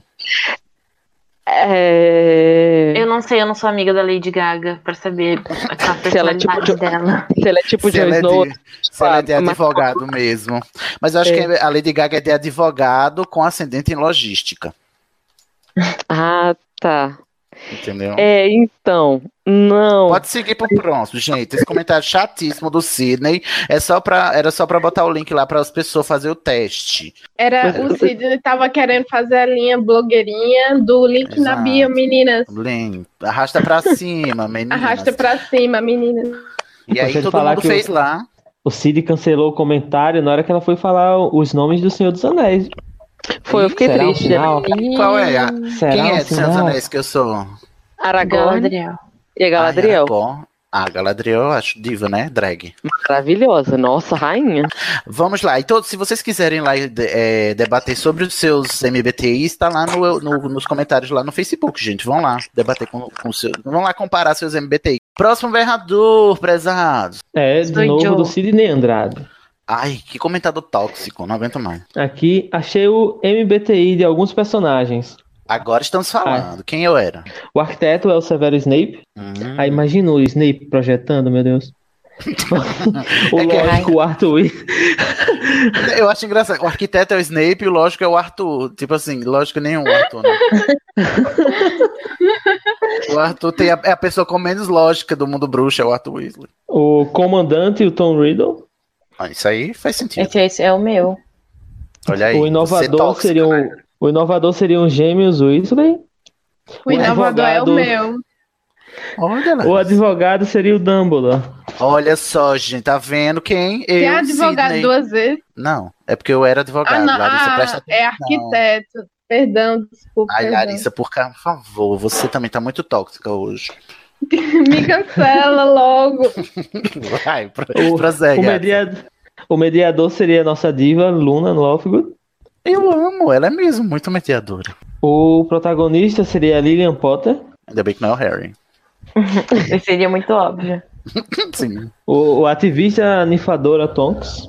Ah, e devia ser Hermione, né? Fale. Logístico, o Moody, o Alastor Moody. Faz sentido. O defensor, que ele é o. Neville.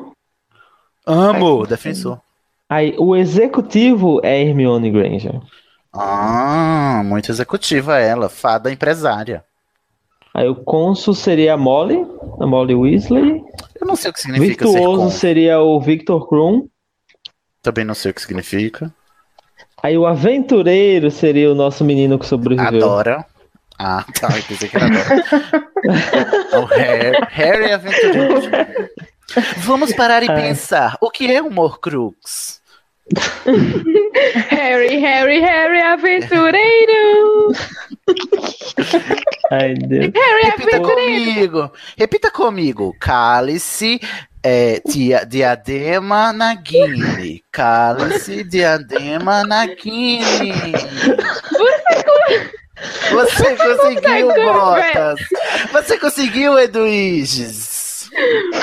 Você consegue ver onde estão as Horcrux? Aponte para o mapa. Ai, eu amo. Tô morrendo aqui. O Harry Aventureiro, por favor, alguém faça esse meme. Ai, completando, o empresário seria a Gina Weasley e o animador seria o Rony Weasley. É Muito animador o Rony. Ai, Jesus. Certo. Próximo narrador. Sou eu. É, o próximo é da Sabrina Brum Simões. Olha aí. Eu Você deve uma história pra ela, hein? Eu devo. Me cobra, Sabrina. Ela disse: Sou Luna total. ha. Não minto que adorei. Aquariana sempre querendo ser a diferente, sim. E pelo que li do meu signo chinês, que é cachorro, tem bastante correlação também. Então, no final, pegando todas as formas de agrupamentos, o meu ficou assim: Lufa-Lufa, Aquariana, Ar, signo do cachorro e NFPT Luna. Adoro todo o alinhamento astrológico. Lembrando sempre, prezados, para não engatilhar certas pessoas, que a astrologia não é uma Não é ciência, ciência. ok? Estamos sempre lembrando aqui para a gente não ser linchado virtualmente pelos divulgadores científicos da, da internet. Muito obrigado. Próximo berrador. Fernanda Cortei. Olha ela, Ela ela é muito assim, cortês. O meu deu INTPA. Lógico. O tipo de personalidade lógica é bastante rara. Uh! Hum. Mas não se empolgue, não, porque são 16 tipos e todos são raros. Exato, todo tem muito raro. Exatamente. Constituindo apenas 3% da população, o que é definitivamente uma coisa boa para eles. Como Ela não há nada mais triste Alto, do que né? ser comum. Pegaram Os lógicos se orgulham. Ô, Larissa, você tá me ignorando mesmo? É isso, viado? Confere, produção. Vai, pode seguir. Eu consigo dar onde? Eu me perdi. Eu disse a ela que 3% quer dizer que Fernanda foi pro Mar Alto. Pegou, pegou. É verdade, é pegou, verdade. E a gente aqui tá usando farrapo, né, de roupa. no continente. Exatamente. No Usando continente. garrafa da Tupperware.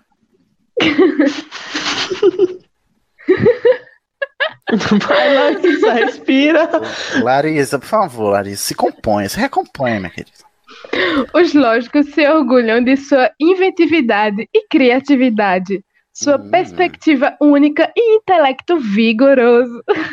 Vigoroso. Geralmente, geralmente conhecido como o filósofo, o pensador ou o professor de sonho. O lógico foram responsáveis por muitas descobertas científicas ao longo da história. Uma vida não examinada não vale ser vivida. O mesmo, o mesmo que Arthur, Arthur Weasley. E é isso. E é isto. Muito obrigado, Fernanda Cortez. Você é muito lógica, Arrasou. sim. 3%. 3%. Aqui é Maralto, porra. Vamos para o próximo berrador. Deixa eu fazer uma Faz. pergunta rapidinho, rapidinho, rapidinho. Esse teste de personalidade, se eu fizer ele tipo em diferentes épocas da vida, ele tende a dar a mesma coisa ou dá diferente? Posso te responder isso daqui a cinco anos, prezada. Não, é porque eu já fiz ele umas três vezes. E deu sempre igual? Deu sempre diferente.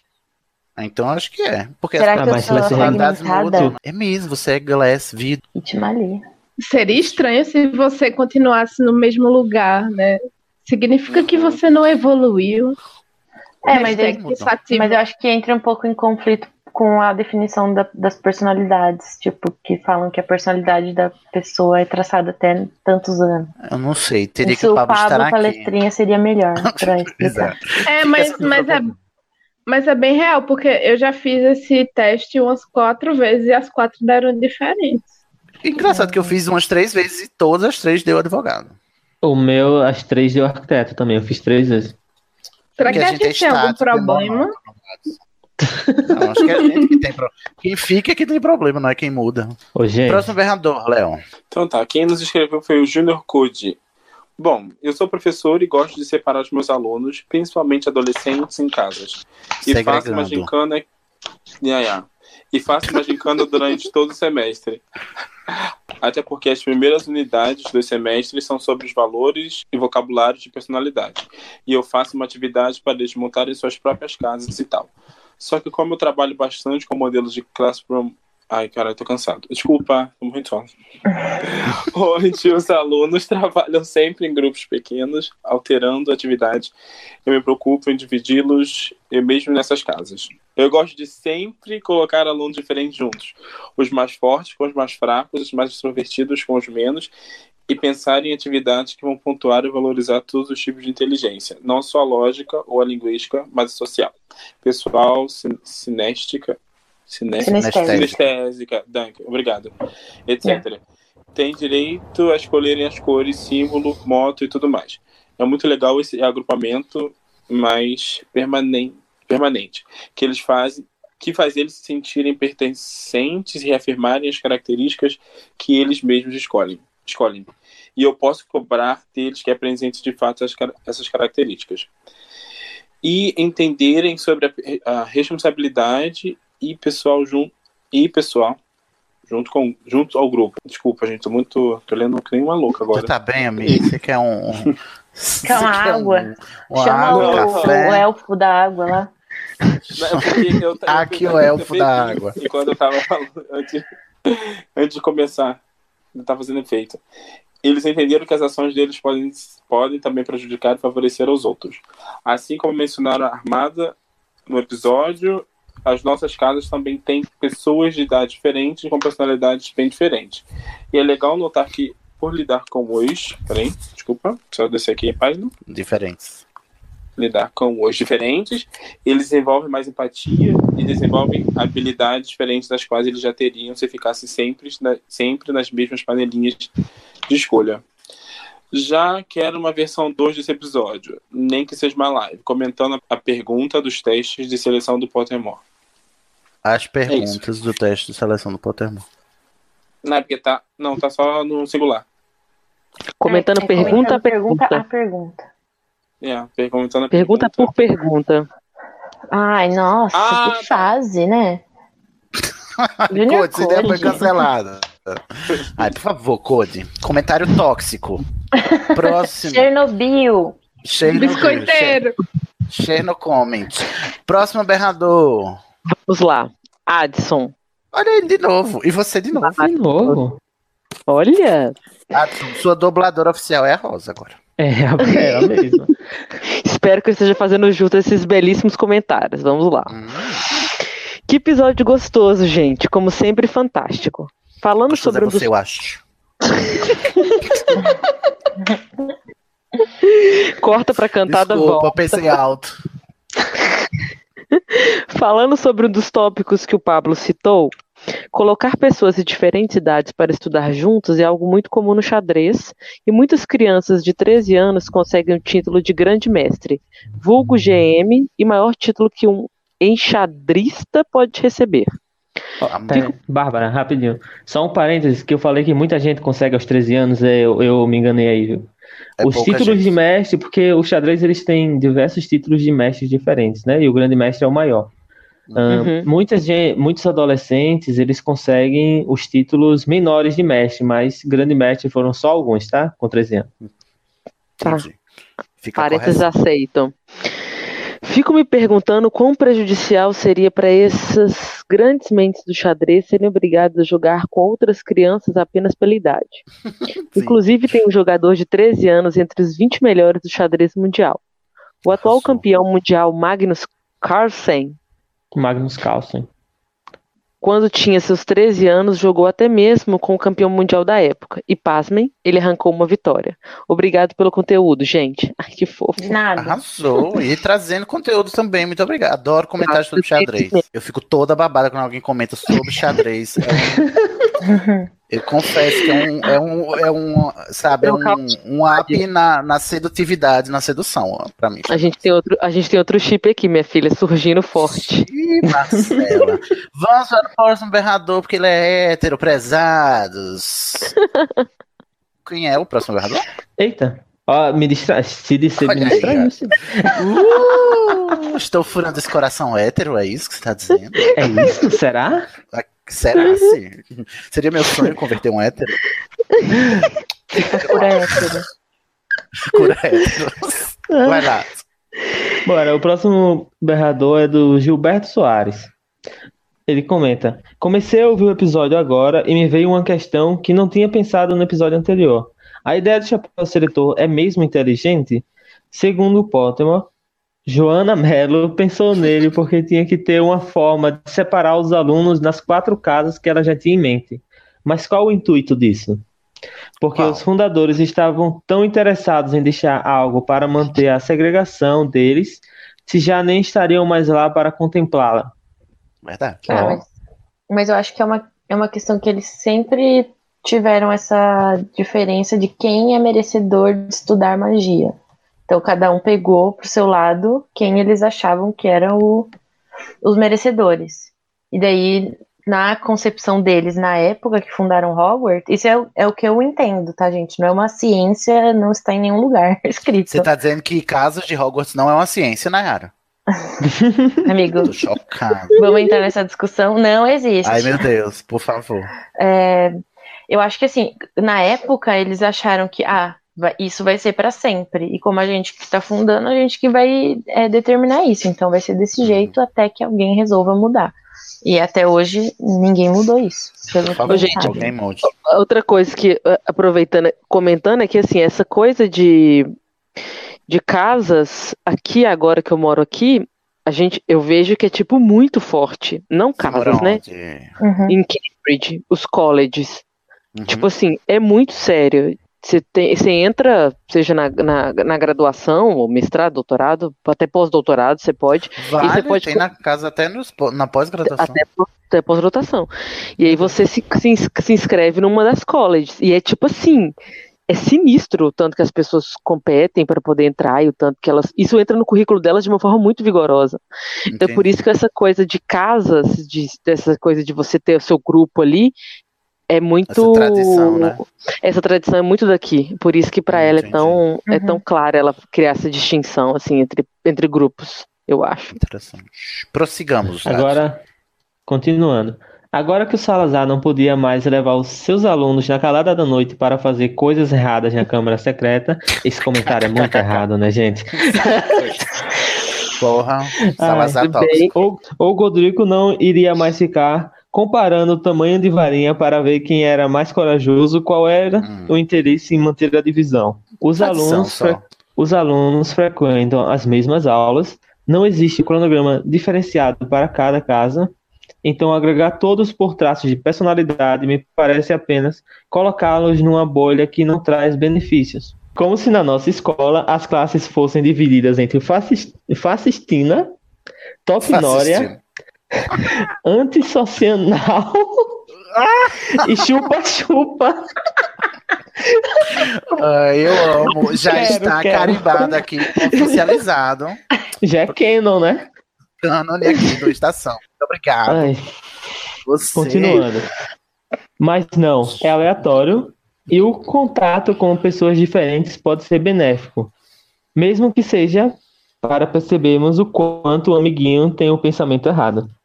Será que Hogwarts não seria melhor se não houvesse essa divisão retrógrada que colocaria um pensamento tóxico de forma subliminar nos alunos a respeito das casas alheias?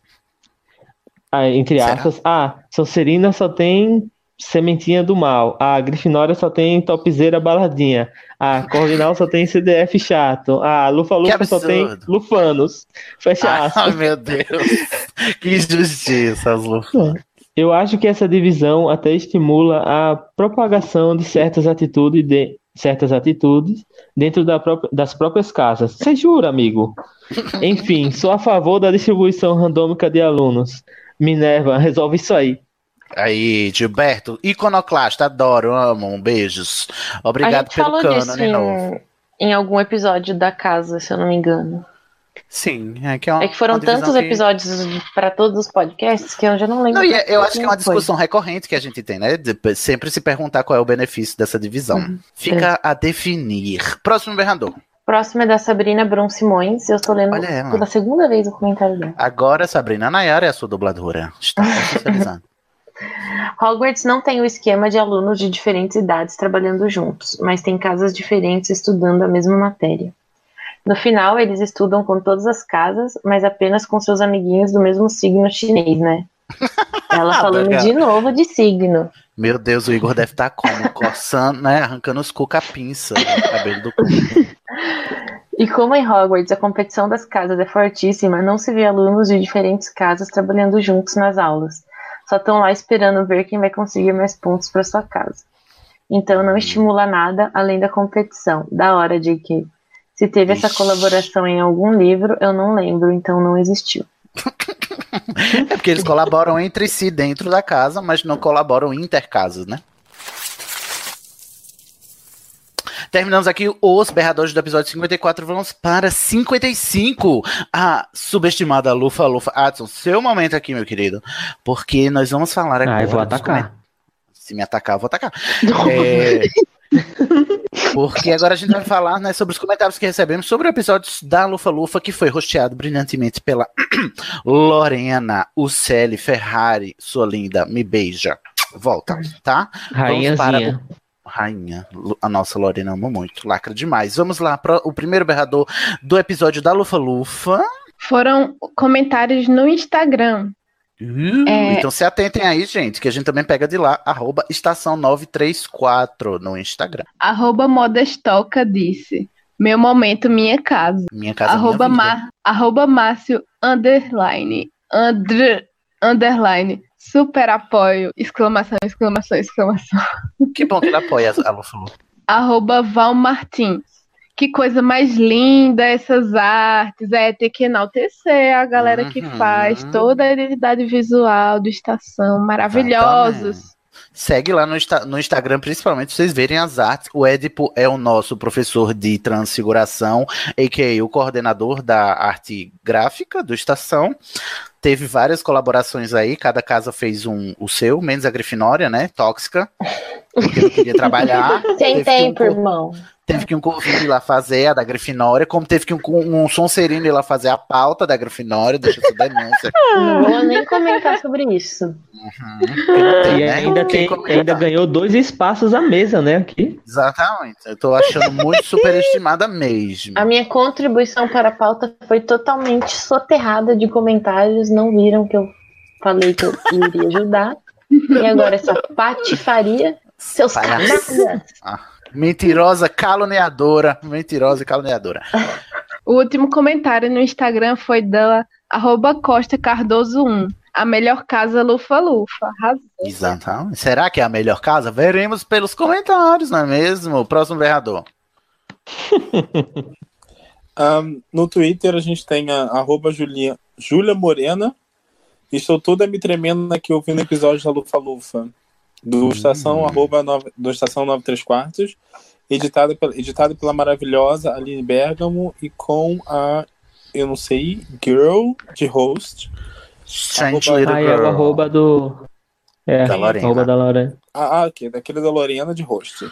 Coração, Uhum. coração, coração. Dá muito orgulho ser da Lufa Lufa com essas mulheres maravilhosas. Sim, gente. É uma coisa que eu me orgulho do episódio da Lufa Lufa é o casting, porque lacrou demais. E arroba, o que, que é isso aqui? Arroba Boteco. Boteco Versados. Dá question. Muito obrigado. Programa. Amigo, Programa- você, tá- você tá aí na, na pós-graduação, mas você não passou pela, pela leitura. é, dizer o que é A cadeira de agora, leitura isso? de arroba. Ai, desculpa. Peraí. É... Programa sobre a melhor casa. Ai, gente. É que eu tô com sono, é isso. Hum, vai. Tudo bem, compreendemos. É o Sim, arroba querido. Boteco Versados. Próximo, berrador. Samuel Muca. Olá, queridos. Adorei o episódio. Eu descobri recentemente como a Lufa Lufa é uma casa tão valorosa graças a uma amiga que é lufana. E ouvindo o episódio de vocês, pude confirmar ainda mais as qualidades dessa casa incrível. Uma pena eu não possuir as qualidades de um lufano, exceto pela lealdade e paciência. Amigos, já tá maravilhoso. Metade. Uma coisa que eu sou é preguiçoso, procrastinador safado, gente. que isso? Ai, são meio, são meio lufano. Sou meio... Parabéns, Lufanos, pelo ótimo episódio. Beijo. Um beijo, Muca. Próximo, berrador. Foi... O Edson vai ler o dele mesmo, é isso? Vai ler dele mesmo? Olha, você vai ser Nossa, agora dublado melhor por... comentário. Vai ser dublado por si mesmo agora. Que maravilha, coração. A única coisa que não me acostumo é a diferença da minha voz. Foi. Não pode seguir, Edson. É uma metalinguagem esse comentário. Lip sync for your life. Você vai ouvir a sua voz ouvindo a sua voz. É ele se lendo Falando com a sua voz. Está sendo gravado, inclusive. Inception. A única coisa que não me acostumo é a diferença da minha voz gravada, não consigo lidar. KKKK. Amigo, acostuma. Quem for gravar depois, não, nunca vai acostumar, viu? A voz Vai sempre vai ficar estranha. Vai acostumar, acredite nos seus sonhos. Finge que é outra berrado. pessoa. Fi- Exatamente, é como eu faço. É por isso que eu gosto de mim, porque eu fiz que é outra pessoa. Eu boto na velocidade 2 e finge que sou outra pessoa. Exatamente. Nossa, Lari, lacrou. Próximo berrador. O próximo é da Caroline Michelini. Ah, ponto, ponto, ponto. Encontrei o podcast há poucas semanas e maratonei todos os episódios. Só que semana seja retrasada eu terminei tudo. Aí maratonei o café seletor todinho e fiquei com saudades de vocês. Já estava no episódio de Cálice de Fogo, ouvindo o Thiago, nosso dementador favorito. Lufano Thiago. Duca, melhor casa pra sempre. Lufana com orgulho. Tiago, o Tiago Dementador lá dos primeiros episódios, gente. Ele é um clássico moderno Uhum. também, já todo mundo menciona. Amiga, Olha, você tem que ouvir que- também vai- o, o podcast da- do Animagos. Tem também do Sim, Polissuco, tem também agora Casa Elefante. Exatamente, tem, Tem, várias vários coisas para pra você. maratonar. Inclusive, Caroline, faça sua doação no. PicPay. Exatamente. Titim, né? Você faz aí a trilha sonora. Ó, eu só quero que quem estiver ouvindo vá salvando a qualidade dos comentários desse episódio e dos próximos, tá ok? Ixi, vai registrando aí, quase. Re- querendo Anotado, querida. KKK. KKK. Próximo berrador. É da Lissa, que não é a Bruna, mas é Marquezine. Desculpa. Meu Deus. Péssimo, péssimo piadinha. Melhor tirar. caso. Detestei, nota Só... Melhor caso, só Lufano se amando nesse episódio. Zero tretas. RS, chateada por não conhecer o podcast na época que procuravam Lufanos para gravar esse EP. Ah. Ai, mano, é real. Mana, é verdade. Mas, por favor, se vocês Mana, quiserem dá- participar, tem interesse, vocês têm que estar no grupo do WhatsApp do Estação, tá? Tá, tá lá no site www.animagos.com.br barra IMPE. Tem lá o link do grupo do, do WhatsApp para vocês entrarem no grupo e participar, poderem responder as chamadas das gravações. A Você casa chupa-chupa sempre é bem-vinda. Sim. Quanto mais chupa-chupa, melhor, né? Eu Próximo berrador. Próximo berrador. Léo, você tá vivo, Léo? Eu tô viva, eu tô viva. Sem problema. Tá, tá bem, mas tá um pouco, né, Léo? O que você tá bebendo, amigo? Cerveja. Vai, meu Deus. Vai, Léo, antes que seja tarde demais. Tá, continuando. O, no- o próximo comentário é do Jean Vasconcelos. Alguém Olha deve- ele. Ok. Alguém deve ter usado feitiço com fundos e todo mundo caiu aqui. Nem meu protego me ajudou, os meus olhinhos brilha- brilharam em lumos máxima máxima quando vi um episódio de mais de 10 horinhas ininterruptas. Não foi dessa vez e um simples finite, feitiço finite de- da moderação fez minha ilusão se dissipar mais rápido que um balaço de quadribol. Bem, Hum. que, quem sabe na próxima vez. Olha, gente, eu acho que é esse episódio aqui que vai ter 10 horas, tá, querido? Meu desejo foi realizado. Mas só sobre o comentário. Terminou? Não. Terminei, terminei, eu terminei. Então, só sobre o comentário do Jean, aconteceu uma coisa estranhíssima, que o, o episódio da Lufa Lufa e o episódio da Corvinal saíram com as durações todas cagadas em alguns aplicativos. A gente não entendeu o que aconteceu, porque foi só nesses dois episódios, eu acho que é tipo assim, é uma conspiração Illuminati contra as casas injustiçadas de Hogwarts, né, as que não são protagonistas, a Lufa Lufa e a Corvinal, e deu esse bug aí, não sabemos o que aconteceu até hoje, mas até hoje tá lá, os episódios com mais de 12 horas de duração, embora eles só tenham duas horinhas, né? Mas aí tá tudo bem, gente. Dá pra ouvir. Próximo berrador. Próximo berrador, Franco Frassanito Wolf. Uh, Chique nome, gente, chique. não é? Quando eu era jovem fanfiqueiro, na época do lançamento de Ordem da Fênix, eu fiquei decepcionado por ter saído como Lufa Lufa. Mal sabia que era nada mais, nada menos que a melhor das casas. Fiz até uma fanfic em que o protagonista era Lufano, e desculpa, amores, mas era horrível. Anos mais tarde, fiz minha conta nova no Pottermore e fui lufa, lufaníssimo de novo, surpreendendo um total de zero pessoas. Meus amigos são um grupo de corviados e socianes. Alguém. Alguém Eu amo tinha a variação das casas. social, né? A É episódio e como é? Fascista, fascistina e... Fascistina e top. Top. Top Top Nória. Chupa chupa. Achei, achei o episódio de estação chupa, com, com tanto sotaque lindo e diferente. Meu coração não aguenta. Beijos de Lumos. Deus Ex. Máxima. Deus Ex Máxima para vocês. Se o Deus comentário- ex. Se o comentário não estiver coerente, considerem que eu tô atropelando, eu tô, eu tô atropelado de um open bar. Desculpa. A gente tá gravando com o Léo aqui, Tô amigo. A gente sabe lidar. pontuação. Guilherme Sobre não escreve assim. A gente tá gravando com o Léo aqui há duas horas já, amigo. A gente tá acostumado. Eu, eu gostei mais do comentário. Guilherme Sobre não escreve assim. Desculpa, Guilherme. Esse shade, né? A gente te ama. Ah, um beijo para o Lufano True and True. Próximo berrador. É do João Paulo Uchoa. Helga, 1159. Aceito todos os alunos porque todos têm direito ao ensino. Helga, meia-noite. Os meus alunos serão os leais, esforçados e pacientes. Depois que eu fiquei Ué. sabendo. É porque eu não entendo. Assim, não vejo contradição, mas tudo bem. Tudo bom. Você está focando. Depois que eu, depois que eu fiquei sabendo que para entrar no salão comunal da Lufa Lufa era preciso entrar pro Olodum, eu comecei a imaginar que os lufanos são mais inclinados às artes, especialmente à música. Exatamente. Ah, Concordo, inclusive. Uma casa mais Eu acho que o comentário era tipo assim, que ela falou. A Helga, a ideia da Helga era: eu não me importo com a característica do aluno, eu quero que todos tenham direito a estudo. Aí depois, quando ela fala, não, mudei de ideia, na verdade eles têm características assim bem predominantes, ok? Porque não dá para não dá para ter uma casa sem características, gente. Mas Desculpa. é porque a gente não pode confiar, a gente não pode confiar no, no Chapéu Seletor, porque toda todo ano que ele canta a música, ele fala uma coisa diferente da Lufa Lufa. Fala uma coisa. Eu acho justíssimo. Próximo berrador.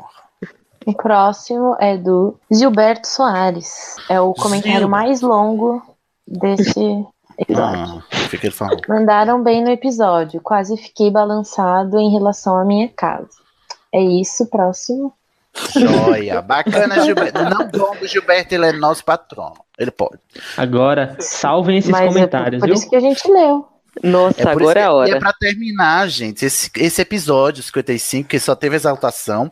Devo dizer, antes de passarmos para o próximo episódio, que recebi comentários em off, né, me dizendo que ai, ai, não aguento mais Lufa-Lufa agora, só porque tem Newt, estão se achando os novos Grifinórios agora. Não tem defeito, é tudo perfeito. O meu único defeito é ser perfeito demais, é muito perfeccionista. É a Tem Defeito defeitos Lufa-Lufa. sim. Ficaram Ó. lá contra o Harry, que era da sua própria Duas escola. Vezes, né? Usaram Ficaram bottom, maldizendo do O garoto, bottom que era apenas um adolescente. Não, usaram o Bottom e no- na Câmara Secreta também ficaram contra o Harry. Nem pegaram, nem verdade. tivesse prestado atenção minimamente entendido que o Harry não podia ser o menino lá, que abre a câmera. Hum. Eita, Muito olha aí, legal efeitos. É só aparecer, né? Fica Ó, aí a, e fala- reflexão. Será que a gente E falar em defesa da, da, da gente que grava o app, da Lufa Lufa, Hum, teve um papo de quase meia hora discutindo sobre a falta do defeito e a gente tentando concentrar isso. Ai, Porque a que- gente aí, ó. ficava incomodado com, a, com essa falta. White people problems, né? Ai, gente. Meu é Deus, gente diferente de certos grifinórios que escutam as críticas e elas rebalam, né? Mas o nosso tem falando mal. O nosso tem falando mal de nós mesmos. Foi sim, foi sim. Menina, passaram pano pro rabicho, não aceito. Ah, não. Seu recalque bate no- na Grifinória, a gente vai falar sobre isso. A rixa vai começar agora, é isso mesmo. A gente nem passou por essa Serena ainda. Não, pode passar a Sonserina, rápido, vai. Lê rapidinho aí, põe em velocidade 2. Ixi, Maria. Gente, agora a rixa vai começar.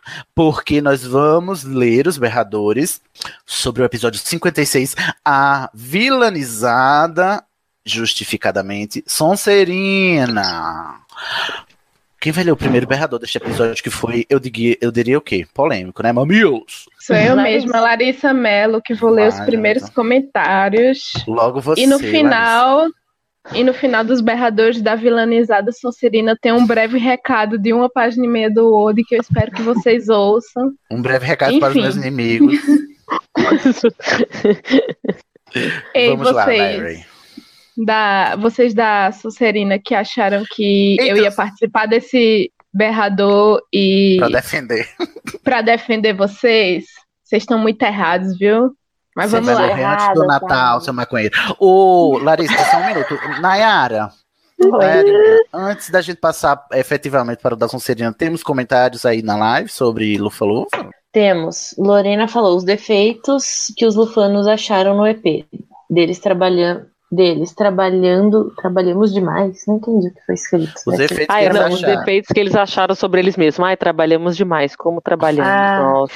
Legal. Muito perfeccionista, né? Cansado de trabalhar, mano. O João Paulo Shoa. Engraçado que pra criticar a Lufa Lufa tem que se esconder, né? Bota a cara no sol.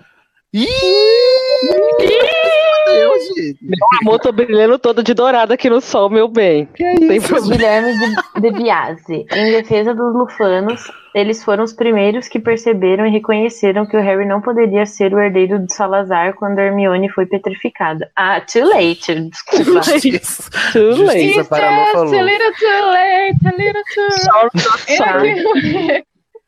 Mas exatamente, Lorena, foram os primeiros a fazer bullying. Isso. Grifinório Tem nunca mais? fez bullying.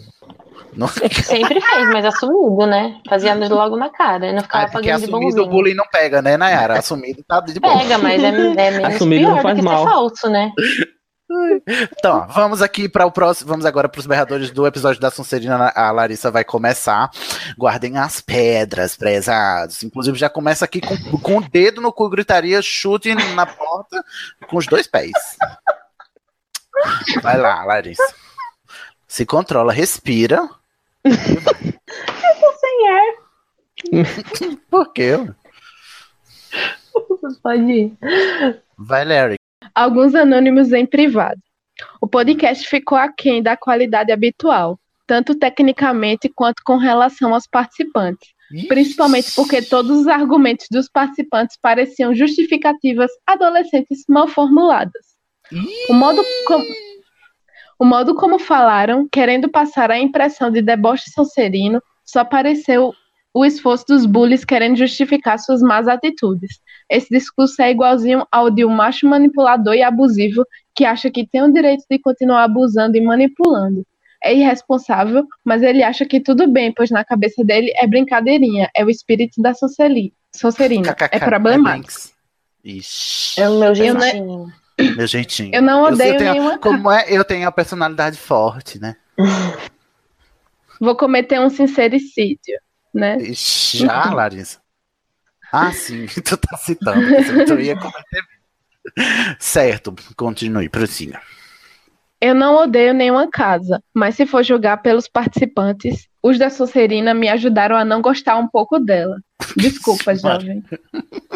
Desumanizaram a casa Sonserina, distorcendo fatos sobre as outras, sob a atitude de que este é o jeitinho Sonserino de falar Isso me dos deixou outros. muito puto. Eles é. ó, uma coisa que me deixou muito puto no episódio da Sonserina real é que as- os, os argumentos eram todos. Ah, e a Sonserina é boa porque os outros são ruins.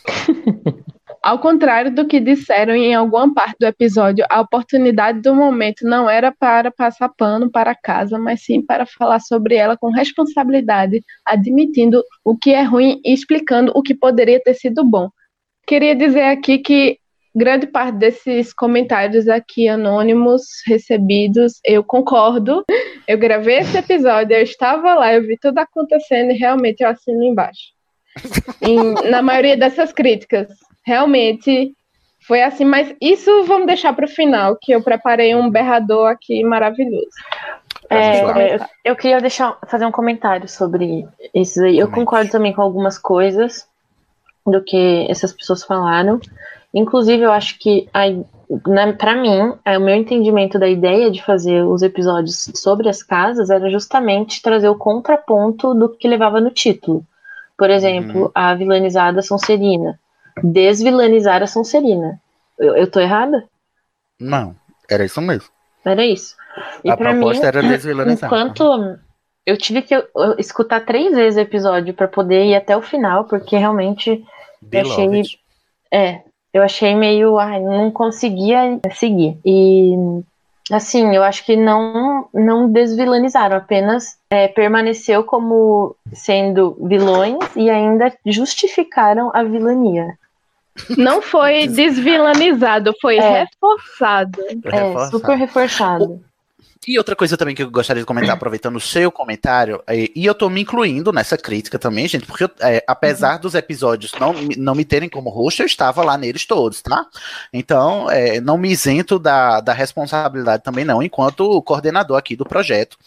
É, me incomoda muito porque durante o episódio te- fica essa ideia sempre de que temos que passar pano para a Sonserina. Quem foi que disse que você tem que passar pano para nada, viado? Entendeu? Assim, só por. é, é, não precisa ter esse orgulho exacerbado de uma casa e por causa desse orgulho você fechar os olhos para os problemas que ela tem e tratar eles como qualidades, entendeu? Que foi o que aconteceu no Uhum. episódio. Isso me incomoda demais. É você, por, por em nome de um, sabe, um ufanismo, isso é um, sabe, é meio patriótico, assim, é aquele patriotismo idiota, né? Que em nome de um ufanismo, de um orgulho de uma nacionalidade, ou de uma, de uma origem, ou de uma localidade, você acaba defendendo as coisas mais indefensáveis só em nome daquele, daquele métier lá que você acha que deve fazer parte. Então, não precisava ser assim, não tem que ser assim em nenhuma casa, principalmente na Sonserina, que era a casa que a gente talvez esperasse a maior autocrítica, porque é a casa que ela é mais mal retratada, né, na, na Uhum. série, do ponto de vista do, de, de ter é, personagens tridimensionais. Não. Todos os personagens da Sonserina que a gente vê na série, eles são é, pessoas, assim, desagradáveis, no mínimo, né? Tipo assim, tô pensando no Slughorn. Ele é, no mínimo, desagradável. E, e, a- é, no máximo, temos o, Voldemort, né? Por excelência. Eu, eu me chateia essa necessidade de você justificar os defeitos por orgulho, né? Não, não- pra mim não faz sentido. Mas, sigamos. Próximo berrador. Então, o próximo berrador é a Fernanda Cortez. Ahn, Olá, amores. Emocionada com a quantidade de sibilar de cobras nesse episódio. Como a- Eu não sei Qual- se foi um shade ou foi um elogio à edição. Zô. Como Sonserina de plantão, vim aqui fazer alguns comentários. Acredito que o elemento água que vocês relacionaram com pessoas emotivas se encaixa bem na Sonserina. Porque mais, o que mais vemos nos livros é um Snape tendo ataque de pelanca a cada cinco minutos e que o tio Valde é extremamente passional, tanto que ele comete erros ridículos. Entendo quando di- disseram que a questão, sobre a questão da Sonserina ser tratada como vilã na obra e que, e que os fãs que estão nessa casa gostariam de ver outro lado mas não dá pra passar pano para os personagens que conhecemos nos livros. Snape teve uma infância triste, foi humilhado, mas virou um adulto amargurado que sentia prazer em humilhar crianças. Entender a problemática do Snape não, re- não redime dos seus atos maldosos. O Barão Sangrento é o típico caso de homem que não aceita ouvir um não. Ah, e que acha que se a mulher não aceita, não obedece, ele pode matá-la. Não é uma história de amor trágica, como lê em muitos sites, e nem um caso de justiça, porque ele não ficou surtado por não conseguir o diadema, e sim porque Helena não quis voltar com ele. Tratá-lo como justiceiro ou como um pobre, pobre coitado é romantizar relacionamentos tóxicos. Um, a, é, tem que admitir que quando eu vi essa parte sobre o Barão Sangrento, eu falei assim, que isso, gente? Isso deve ser É, mas eu acho que não foi só você, não. É uma sensação, é um desconforto geral, inclusive. Sim, eu falei assim, meu Deus. Aí eu falei, ok, ok, vamos lá. Ah, desculpa, tá, tá, tá, bom. Acho muito perigoso quando nós fãs, para tentar defender a casa com a qual nos, com a qual nos identificamos, ignoramos os problemas apontados na obra. E para terminar, sim, nossa casa possui qualidades, somos ambiciosos, astutos e sabemos seguir nossos objetivos. Mas essas qualidades, exagero, exagero e sem autocrítica, se tornam nossos piores defeitos. Beijos para Uhum. todos. Ah, falou tudo. Fada sensatíssima. Nossa Minerva, Concordo. né? No- Nossa Minerva McGonagall do Estação Fernando Cortez é Sonserina, gente. Então já daí você tira que dá pra ser, dá pra ser gente boa sendo Sonserina. Próximo berrador. Vamos lá, próximo berrador, Gabriel Martins. Enquanto eu li os livros, sempre me imaginei na Corvinal. E de fato, quando fiz o teste no Pottermore, a primeira vez deu Corvinal. Porém, alguns anos depois, fiz de novo, quando o Pottermore mudou, e o teste ficou com algumas perguntas menos óbvias. E para minha surpresa, na época deu Sonserina. Acho que porque essas duas casas têm muito em comum, são irmãs de certa maneira. Depois de um tempo, voltei ao Pottermore para ver qual seria o melhor de três do meu teste. E caí na Corvinal novamente. O que tirei disso é que eu tenho características das duas e acho que no fim escolheria a Corvinal por ser uma zona de conforto e também porque gosto muito dessa casa e do que ela representa. Mas Porque um você não é bobo que nem nada, né, meu querido? mas ele já vai começar a criticar. Um momento aqui que a crítica vem. Mas um defeito que vejo na Corvinal é que ela traz à tona um sentimento muito forte de individualismo nas pessoas, e o lado ruim disso é que não tem muito sentimento de trabalho em grupo. Lembrando o caso da aluna que não tinha muitos amigos na Corvinal, muitos até escondiam os pertences dela só para zoar. Por isso, Verdade. acho que se eu estivesse em Hogwarts, acabaria fazendo mais amigos na Sonserina do que na minha própria casa. E acho que esse sentimento geral dos corvinos. PS. Que legal esse comentário, porque. Mas é uma mentira, coisa né? que os, os não- Sonserinos não Não, fariam amizade com os corvinais, né, gente? Ah, é. ele ia tentar ser amigo do Sonserino, né? Mas não ia conseguir. E, e, esse, esse- e era isso, né? Ia ter- o, único, o único Sonserino que faz amizade com alguém que não é da Sonserina está naquele livro que a gente não menciona. Então eu não sei o que a gente faz com isso. Inclusive tem menções a essa pessoa. É, mas PS, eu acho legal essa você- comparação. Ai, perdão, perdão. Tem só um PS aqui, ó. Como vocês esqueceram da Aleta, ícone da Sonserina, Sim. melhor representante da casa. Gente, pelo amor, quando eu li esse comentário do Gabriel, eu gritei, porque é a única fucking Sonserina que dá É. pra defender em todo o cânone, e foi a Não, única é. que vocês esqueceram. Ela é muito boa porque ela, ela é um contraponto da- do antagonismo que a J.K. criou, né? No livro pra, por causa do Harry. Então ela, tipo assim, gente, foram lá e cagaram com ela no filme. É. Sim, cagaram com ela no filme, infelizmente. Mas Ô, ela é uma gente. personagem Sonserina tridimensional que dá pra gente Uhum. gostar sem ter né? Gente, Uma sabe um dúvida. Sonserino que não me incomoda muito? O Blaze não me incomoda muito. Quem? Que Beleza, deve ser por isso. O Blaze ele, né? Blazer. ele não tem. É, não, Blaze porque, porque ele, ele no sexto livro ele é ótimo com o Draco, que o Draco começa a ter uns ataques, né, chiliquentos, e ele tipo, ai Draco, please, você não é tudo isso, me cansa, velho, eu tenho que, eu tenho que fazer é- umas provas aqui, me deixa em paz. É muito, eu achei ele muito sensato. comentário. Estou Desculpa, chocado gente. em Cristo. Da Grifinória, sei, né? eu nunca, nunca parei pra pensar no Blaze, gente. Quem é Blaze, Sabine, gente? Ele é só um Tá vendo? Pois é, eu tô tentando resgatar na história Sonserinos que não são, que não são Draco, entendeu? Vai lá, Léo, qual é a sua dúvida? Não, eu só queria saber de onde vocês têm, tiram esse amor pela Lita, porque eu só vi ela no filme do Animais Fantásticos, ou ela tem em outro lugar. Não, ela Não, só existe lá só- mesmo. não, só lá. O Ah, tá. Scamander Então. também só existe lá. É por causa de. Né, porque no, o Newt, pelo menos, são dois filmes, né? A letra só tá em um. Mas é porque É, é, isso, você tira a situação periclitante da Sonserina, entendeu? Porque ela é a única. Mas, mas é, Isso não tipo, diz muito sobre a pouco- letra, só diz sobre a precariedade da situação da Sonserina. O pouco que mostra dela nos filmes já dá pra ver que ela é muito diferente do que a gente tem como personagem Sonserino da Sim, saga Harry foge. Potter, né? Foge do Não, padrão sim. Sonserino. Uhum. Sim, isso eu até entendo, é porque eu não acho o suficiente pra gostar dela. Pra mim, ela é indiferente, mas Entendi. tudo bem. Eu não sei, eu, eu, eu, engraçado, eu gosto da Lita. Eu, eu, eu garrei, garrei gosto por essa menina, gente. Que inclusive não está morta, tá? Tô aqui dizendo, reafirmando. Inclusive já saiu rumores que ela tá no filme 3, ou seja, Sidney sempre esteve certo. Próximo berrador. Próximo é um textão do Guilherme de Biasi. Ah, jura que ele fez textão? Não tô nem no meio do episódio, mas já sou obrigado a comentar. Sim, a Sonserina ganhou a Taça das Casas por sete anos, mas vamos considerar que as outras casas não tinham a vantagem de um diretor da casa que tira ponto quando os alunos respondem corretamente. Sim, o Snape. Olá, Snape, estou olhando pra você. Sobre não saberem por que Merlin foi para Sonserina, ele usou sua magia e influência para colocar Arthur no trono e continuou agindo como seu conselheiro. Aí já tá falando do, da história do. Do mito arturiano. Uhum. que foi? Calma, me perdi. Calma, me perdi. Pensei que você tinha tido um desgosto.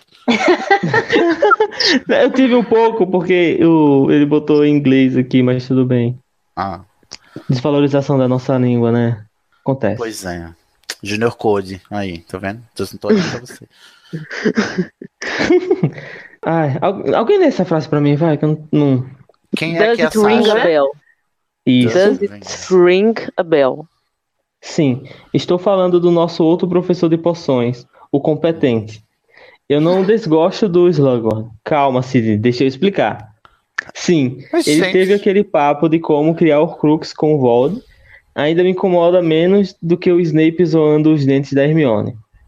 Mas é, eu, consigo- acho, sobre isso, eu acho, sabe, eu acho o Slughorn ele tem zero culpa nessa história da, da Horcrux. É, o, o problema é que ele tem vergonha, mas ele tem zero Uhum. culpa, entendeu? O problema dele são outros. Ele era um, era um aluno perguntando algo ao professor. Exatamente. E o professor respondendo é, do ponto de vista acadêmico. Eu acho apenas natural, inclusive. Inclusive, um, um- conhecimento tabu que muitos professores talvez é, rejeitassem responder, né? E ele foi lá e Uhum. respondeu. E não vamos esquecer que o Tom, ele era um bom aluno, ele era muito inteligente, então, tipo, Ele era o melhor, normal né? o Slughorn querer, tipo, nossa, vou ajudar aqui. Incentivar, é, exatamente. Continuando. Fora que eu consigo ver um aluno da Covinal tendo essa mesma conversa com ele por motivos reais de curiosidade. Sobre os favoritos, eu não discordo dele. Por um simples motivo, ele faz boas escolhas e ele consegue ver aqueles que irão atingir a grandeza. Ele não deu bola pro papai Weasley, paciência. Ele sabia que o Arthur não tinha pretensões de grandeza. Vou dizer que estava errado? Não confundam isso com concordar com o Percy. Eu Se analisarmos os métodos. Você tá com argumentos all over the place aqui. Eu não tô. não Ele quer dizer que ele ter seu, seu o clube do Slug lá é, não é uma coisa ruim. Ele defendeu o clube do. É, tá Eu acho que ele- Não é ruim você selecionar só os que você acha muito bom. É ruim. Contanto gente. que você esteja certo, né? Contanto que você esteja certo, não é ruim você elitizar o conhecimento, né? É, Tá bom. é, meritocracia. Uhum, Sim. A gente vê por aqui. Continuando, se analisarmos os métodos de escolha do Slughorn, ele começa com pessoas que têm parentesco com personalidades já conhecidas e analisa se esses têm o que os levará à grandeza, senão ele para de convidá-los para as festas. Ele acha isso certíssimo, né? Meritocracia. Meritocracia. Se eu fui chamado é porque eu mereci. Mereci. Tá ok? Depois ele, depois ele faz escolhas com base nos alunos que ele vai conhecendo. Lilian, nascida trouxa, Hermione, nascida trouxa, Neville, vocês, entre parênteses, vocês leram os quatro primeiros livros, Gina e tem um outro, sim, ele mesmo, o garoto que veio de um orfanato trouxa. Não vamos nos esquecer de que o Olivares disse no primeiro livro, abre aspas, aquele que não deve ser nomeado fez coisas grandiosas, terríveis, sim, mas grandes, fecha aspas. De onde vieram, não blindou a visão do Slughorn para onde eles poderiam chegar. E Harry, sim, ele fez coisa pra caralho e muito por mérito dele. Ou não, né? Fora que ele deixou o Rony de fora. Alguém Toda vai vez que não com ele por isso? dele. O Guilherme foi muito. Tentou, viu? Tentou, mas assim, tentou forte, mas assim. psh, Não, não, não, tá, aconte- não aconteceu. Não deu. Tente não outra fechou. vez, né? Não fechou o número, não. Nossa senhora. Tá Com todo respeito, amigo. Não fechou É, a conta. Realmente. Até porque o- ele só chamou o Harry, não foi por mérito, foi pela fama do Harry, né? Vamos E reconhecer. aí o Harry tava usando um livro fake e continuou sendo do clube. Senão isso logo o Rony ia se matar. Porque ele não ia conseguir lidar Exatamente. com o fato do Harry ser um burro e, Um ter, que- e ter que tirar ele do, do, do clube do Slughorn. Imagina. Aí vocês acham que o Slughorn ia tirar o Harry se ele soubesse que o Harry é uma negação em poções? Ia nada. Não, ia deixar ele ia lá porque ele é o Harry de novo. Ele era o Harry Potter, ele não ia tirar o, o- Harry do clube. Pois do é, Slughorn. pois é. Embora o Harry não Uhum. participasse porque ele tem princípios, ao contrário do Slughorn, né? Que só é movido por interesse. Gente! O Harry esquivava dos convites. Exatamente. É, é. Prossiga, Adson. Termina. É, terminei e no geral gostei bastante. Sempre tem um mas. Mas a passada de pano pro Barão Sangrento foi um gatilho, gente. O que é que vocês estavam pensando? Que que Põe a mão na consciência e dá uma reboladinha. Para dois minutos e pensa no que você tá falando, você vai mudar de opinião sozinho. Agora a Helena vai passar 10 dias esperando os, os corvinais fazendo justiça à memória é. dela. Exatamente, a pobre da Helena. Falem que ele era da no... Falem que ele era da nobreza, que era determinado, que era bom em rastrear pessoas, que era o único que o pirraça teme, que mesmo mil anos depois ele ainda se penaliza pelo que fez usando as correntes, mas não passa em pano para a forma como ele matou a Helena. Como diria o Sidney Andrade, abre aspas, põe a mão na consciência e dê uma reboladinha. Obrigado, prezado. Foi Olha, o até Guilherme de Bias é uma. O Guilherme- de Bias, como eu disse no episódio aí passado, ele é uma montanha russa de emoções, né, gente? É uma caixinha de surpresas. É o que faz dele Tem especial, uma- né, o Guilherme? Uma construção no comentário que ele, ele atinge várias camadas, Vá. né? Vários, É, e é, vários assim, âmbitos de picos de, percepção. emoção. Aham. É, portas aí da depois- percepção, porque choras. Ele podia É. separar, se separasse em parágrafos e ajudar, hein? É uma montanha russa de emoções, é mesmo, diria eu. E eu obrigado, acho que Guilherme. foi uma boa você ter escolhido colocar os episódios das casas gravados de forma a gente não escutar os outros. Uhum. Porque senão vocês iam chegar numa voadora nesse episódio. Vocês iam passar uma hora inteira falando tanto que é Não ia ter, absurdo. não, depois do da Sonserina não ia ter mais não, episódio de casa não, só ia ser falando mal da Sonserina. É, você do Sonserina. É, e desse negócio do Barão Sangrento. Ia ser só isso mesmo. Só isso mesmo. Próximo Olha, governador. tem muitos comentários lá no YouTube. Guarda aí pra quando a gente encerrar os, os da Sonserina. Nai, por favor. Então vamos Próximo. para Larissa Machado. Eita, Eu ela mesma? Tum, tum. Eu. Tan, É tan, um, um tan. prelúdio do que virá. Tava sentindo gostinho. Ao menos alguém gostou, porque eu odiei. E pra piorar, metade da pauta foi de minha autoria. Hashtag falo mesmo. Larissa, vamos melhorar essa autoestima. A culpa não foi da pauta, a pauta não tava ruim. A pauta, inclusive, estava Obrigada, igual. Cid. A forma da pauta era padrão, gente. Era o mesmo formato para as quatro casas. As pessoas só preencheram as lacunas, entendeu? É tipo Animais Fantásticos, o filme, sabe? O roteiro tava bom. Tava mas o bom. diretor era uma merda. o diretor Aí cagou piorou, tudo. tava bom, aí piorou. Pularam os parágrafos aí. Só queria dizer. Continuando. Eu passei foi raiva, mas acho que é porque eu me cobro demais. Aí fiquei com a Sim. sensação de que ficou muito superficial, raso, chato e por aí vai. Respira, Larissa. Olha, Respira, Eu sou obrigada a concordar com a palestrinha. Comentando rapidamente sobre o meu comentário, eu ouvi de novo o episódio e eu continuo achando ele muito superficial, sabe? Achei ele extremamente superficial, enfim, complicado, não é mesmo? Complicated. Ah? Complicated. Não, eu só ia dar mais shade, porque a pauta tava pronta, era só preencher e mesmo assim não teve um grifinório que preencheu a pauta. Eu não vou falar de novo. Eu adoro o cheiro retroativo. Amo. Não Eu achando- Gente, pulo fano, mas tá, hein? Tá que Olha, tá. mas assim, rapaz. tá, tá com a razão, o protagonista é deles agora, agora eles estão. Não, mas a a questão do Lufano é esse, né? Não pode ver um grifinório que já fica todo oriçado pra encher o saco. Eu achando Vamos que a, gra- a gravação desse episódio ia ser um embate, né? Sonserina, Grifinória e outras casas, mas tá um negócio assim, né? Eu tô aqui na minha. O ranço contra a Grifinória é maior do que o episódio, entendeu? Da Sonserina. E não chegou nem no deles, viu? Ah, É culpa do livro. É verdade, que é o Isso é culpa do livro. culpa do. Ah, não é não, Vamos amiga. lá para o próximo berrador, quem vai ler? Carol Lima. Ih, olha ela, voltou. Voltou não, primeira vez que tá aqui, né? Hoje.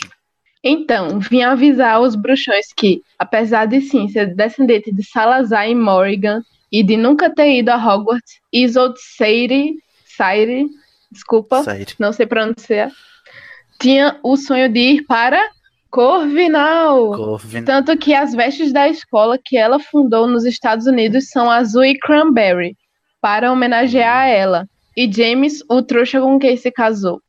No entanto, a tia sangue purista dela, Gomilate, é, Gormlate, É difícil para todos, Larissa. Come leite. Gente, a gente gravou o episódio da Ilvermorne e nós rebatizamos todos os personagens, tá ótimo. Não perde pra esperar. Gormley Gaunt foi sim para Hogwarts e Sonserina. Beijos venenosos. É, sobre esse comentário, eu conversei com a Carol e essa informação de que a Isolde iria para a Sonserina, eu tirei de um texto da própria J.K. Rowling no Pottermore, sendo que a J.K. tinha feito um texto, sabe? São textos que total contradizem e, tipo, eu e Carol ficamos, é cânone ou não é cânone? Não é Bom, mesmo? se não tá no episódio do Estação, então não é cânone, portanto, Isolt é Corvina em potencial, não é Sonserina. Desculpa aí, vocês perderam mais um Sonserino bom em potencial. Só tem a letra, continua com a letra, subvalorizada. Próximo berrador. É, o próximo berrador do Guilherme de Piazzi. Concordo com a Carol Lima e acrescento. A tia dela foi para Sonserina, tinha ambição de uma grande família por sangue, amaldiçoou qualquer pessoa ou animal que entrasse nos terrenos dela, era muito eficiente em rastrear pessoas. Tanto que, que a Slot, sei, Isolde Dunker, precisou atravessar o Atlântico para fugir dela e era uma bruxa muito poderosa. É, gente, essa história da Ilvermorne é pesadíssima. Não, vocês não Uhum. perdem por esperar, porque essa a Gormy Lounge aí, Sonserina, ela matou até a, a irmã, tá? Então fica aí a, a leveza da história da Sonserina. Próximo berrador. Larissa Machado. Ei, querida. Olha só. Até agora eu não entendi como aconteceu o negócio do Barão Sangrento. Só lembro que tá nessa hora da gravação, tá, nessa hora da gravação, eu tava só Nazaré sem entender nada. KKKKK. Eu tava só Nazaré sem entender o que vocês estavam falando. E eu, tipo, Eu gente, tava só a Nazaré sangrando pelo nariz. Isso passou na edição. Gente, eu, eu fiquei tão confusa com o que estava acontecendo que eu só.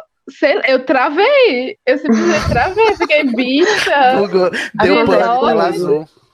E o Code falando, falando, falando, falando, falando. E eu, é o quê? O que que tá acontecendo? Gente, mas o É. Code não é Corvinal. Não, Deus me livre, sai pra lá. pois vamos para o próximo berrador, então. Bora lá. Vamos lá. O próximo berrador é do Jean Vasconcelos. Eu gostei muito do episódio. Transmitiu exatamente o espírito da casa, seja passando pano para certas atrocidades, como acontecia no- nos tempos do tio Valdemar, Eu amo seja Gela, na, vo- seja na vocação inata pelas artes das trevas, vide depoimentos em primeira pessoa da própria Larissa, né? Porra, Larissa, fica difícil defender, hein, amigo? Você fala- faz aí maldições e trabalho. Mas eu falei que eu era o estereótipo da Sonserina desde o começo. Tá E bom. Que é claro que existem Sonserinos diferentes e tal, mas que eu era, assim, uma pessoa muito trevosinha. Assim. Inclusive, hoje é dia 31, vou datar esse podcast sim. E eu tô esperando terminar essa gravação, porque falta 30 minutos para dar meia-noite e eu preciso fazer meus ritual. Então, É não vai estar tendo ritual hoje não, Larissa, ano que vem, tá bom? Eu espero o ano todinho. Hoje só amanhã. Vamos. Terminou, Adson? Não. Não. Para mim, uma das características ululantes da Sonserina, além da inteligência, lealdade, ambição, etc., é a capacidade subreptícia de disfarçar, esconder. Olha aí os maiores documentos do mundo, bruxo. Mestres em segundas intenções, um tanto dissimulados, tudo isso com vistas ao crescimento pessoal. Enfim, sonsos. Ixi. Gente, mas assim, aí não dá, não dá pra ser amigo de uma pessoa assim. né? Que isso? Tu tá falando, Pesado. dá pra ser amigo de quem? Do, do, da Sonserina ou do, do Jean? Seria. Ah, tá. Talvez o Jean, ele é de outra casa e ele tá falando, ai, foi ótimo, odeio a Sonserina. Que eu percebi, ele acho que ele comentou em todas, né? Ele, é, ele tá. Eu acho que ele não é. Ainda não chegou à casa dele. Então vamos lá. O episódio inteiro eu escutei com isso em mente e me rendeu boas gargalhadas com o host, sendo irônico, tentando esconder algumas barbaridades de alguns membros da casa, e falhando na maioria das vezes. eu amo, gente. Em outras palavras, eu gostei muito por ter sido um episódio muito autêntico. Seria terrível um episódio da Sonserina com características de outra casa. Ou seja, foi uma Espero- bosta, nota 10. Espero não ter soado passivo-agressivo, não foi essa a Não, intenção. imagina. Só quis ressaltar que foi excelente e eu me senti dentro do clube do Slughorn. Nossa, A que passada-. A passada de pano está justificada. Não, não Pera tá. lá. A passada de pano está justificada. Abraço a todos e parabéns. PS. Quero nada menos de que plumas e paetês para o episódio da Grifinória, com muitas bravatas, dedo no cu e gritaria, que é disso que são feitos os grifinórios. Claramente ele é um grifinório, né? É, já descobrimos a casa do Jean. Próximo berrador. O próximo é do Sidney Andrade. Ai, amo. Já gostei mais dele, mas hoje eu tô um pouco. Só para atender a pedidos, vou deixar meus dois centavos. Ai, sim, me lembrei agora. Achei too much, podia ser um. Sonserina não tem, na- não tem nada de ar, nunca terá. Ar é pensamento, água é sentimento. Os membros da Sonserina todos são extremamente, extremamente passionais. Desde os ataques de pelanca do Snape em todo fim de livro, até o Voldemort mandando a Vada em geral só porque quebrou a unha. Sim. Eu, enquanto é, entusiasta do horóscopo, lembrando sempre que o horóscopo não é uma ciência, é, fiquei revoltated quando disseram que a Sonserina é muito de ar, né, gente? A gente é muito aériozinho, assim. Ah, por favor, bota a mão. Toma vergonha nessa cara, Sonserina. Pelo amor de Deus. Assume teus B.O., vai te mergulhar nas tuas águas. Ai, nossa, Sidney fala demais. Depois, até onde vai minha interpretação, Merlin faz sentido ser Sonserino porque foi ele quem forjou o Rei Arthur, quase como o Slughorn de seu tempo. Incentivava e era mestre daqueles que viriam a tomar os holofotes, mas não tinha ele mesmo destaque, porque preferia estar nos bastidores do poder. Olha que sens fatas sensatas esse Sidney. Fada sensata. Olha. Mas é- é- essa parte eu acho que parece mais o Dumbledore do que o Slughorn. Também. Próximo berrador. João Paulo Uchoa. Acho que nem todos os elfos domésticos do mundo, todos juntos, não conseguiriam passar um pano melhor que esse. Calma, jovem, veja o episódio dos marotos. É, eita! Ai, ai, e tem o, o comentário do Pablo. Você já ouviu o episódio dos marotos? O mais limpo de todos. Eu amo Pablo que o é Pablo, muito engraçado, velho. o Pablo, ele conseguiu, ele agarrou um ódio nesse episódio dos Marotos. Nossa, agarrou. toda oportunidade ele, que ele tem de dizer.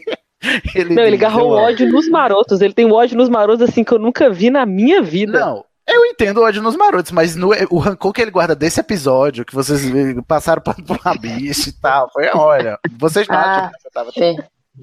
Pablo com o episódio dos marotos é o equivalente a eu, eu com o episódio da Sonserina, mas vamos lá. João Paulo. Show respondeu Pablo dizendo: aquele epi foi uma faxina do tipo, vou me mudar, mas antes preciso lavar a casa nova.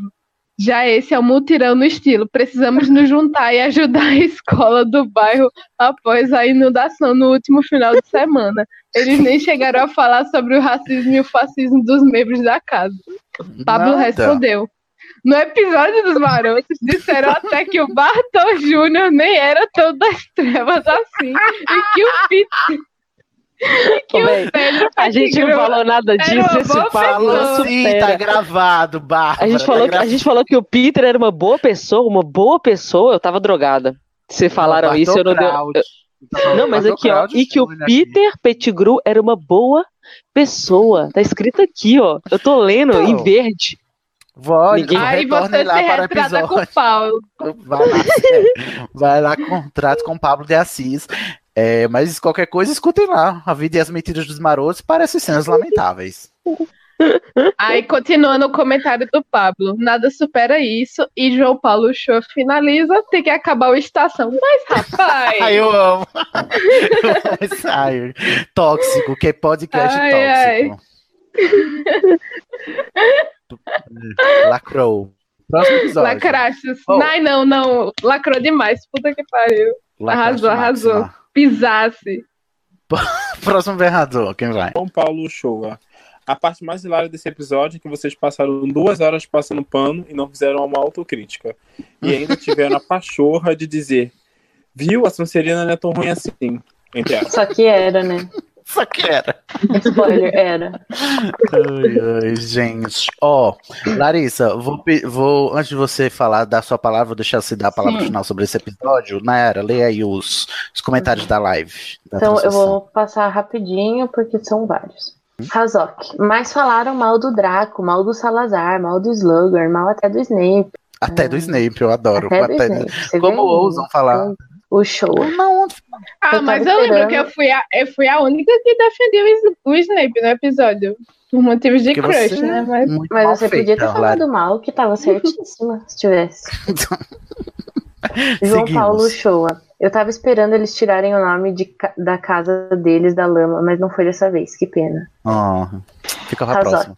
Não lembro de terem propagado essa ideia de ser vilão, não. Amigo, volta, escuta de novo. Amigo de ou novo, amiga, faz uma. porque não. Desculpa. Não, o, o- eles estão. O, o episódio da Sonserina tá o tempo se- todo se pintando de muito virtuosa. No- o problema não é Uhum. esse. O problema é os argumentos, entendeu? Ele continua. Inclusive, foi nesse EP que a participante do Café Seletor não pôde ir, né? Ficou faltando um, um adulto pra organizar essas crianças. Adoro. Nossa, Bia Silveira, você, que nervosa. Bia Silveira, você fez falta, Bia. Um beijo, Bia Silveira. Defensores da Lita. Nossa, vários. Não diminua a Lita. Lita é maravilhosa, blá blá blá. É pena que morreu, ou não. Não morreu nada, Leita está viva. E o Razok falou: aí a gente tem que esperar até o final pra ver se a Lita presta. Presta sim, eu tenho fé. Eu Eu tenho fé. Nada salva naquele filme.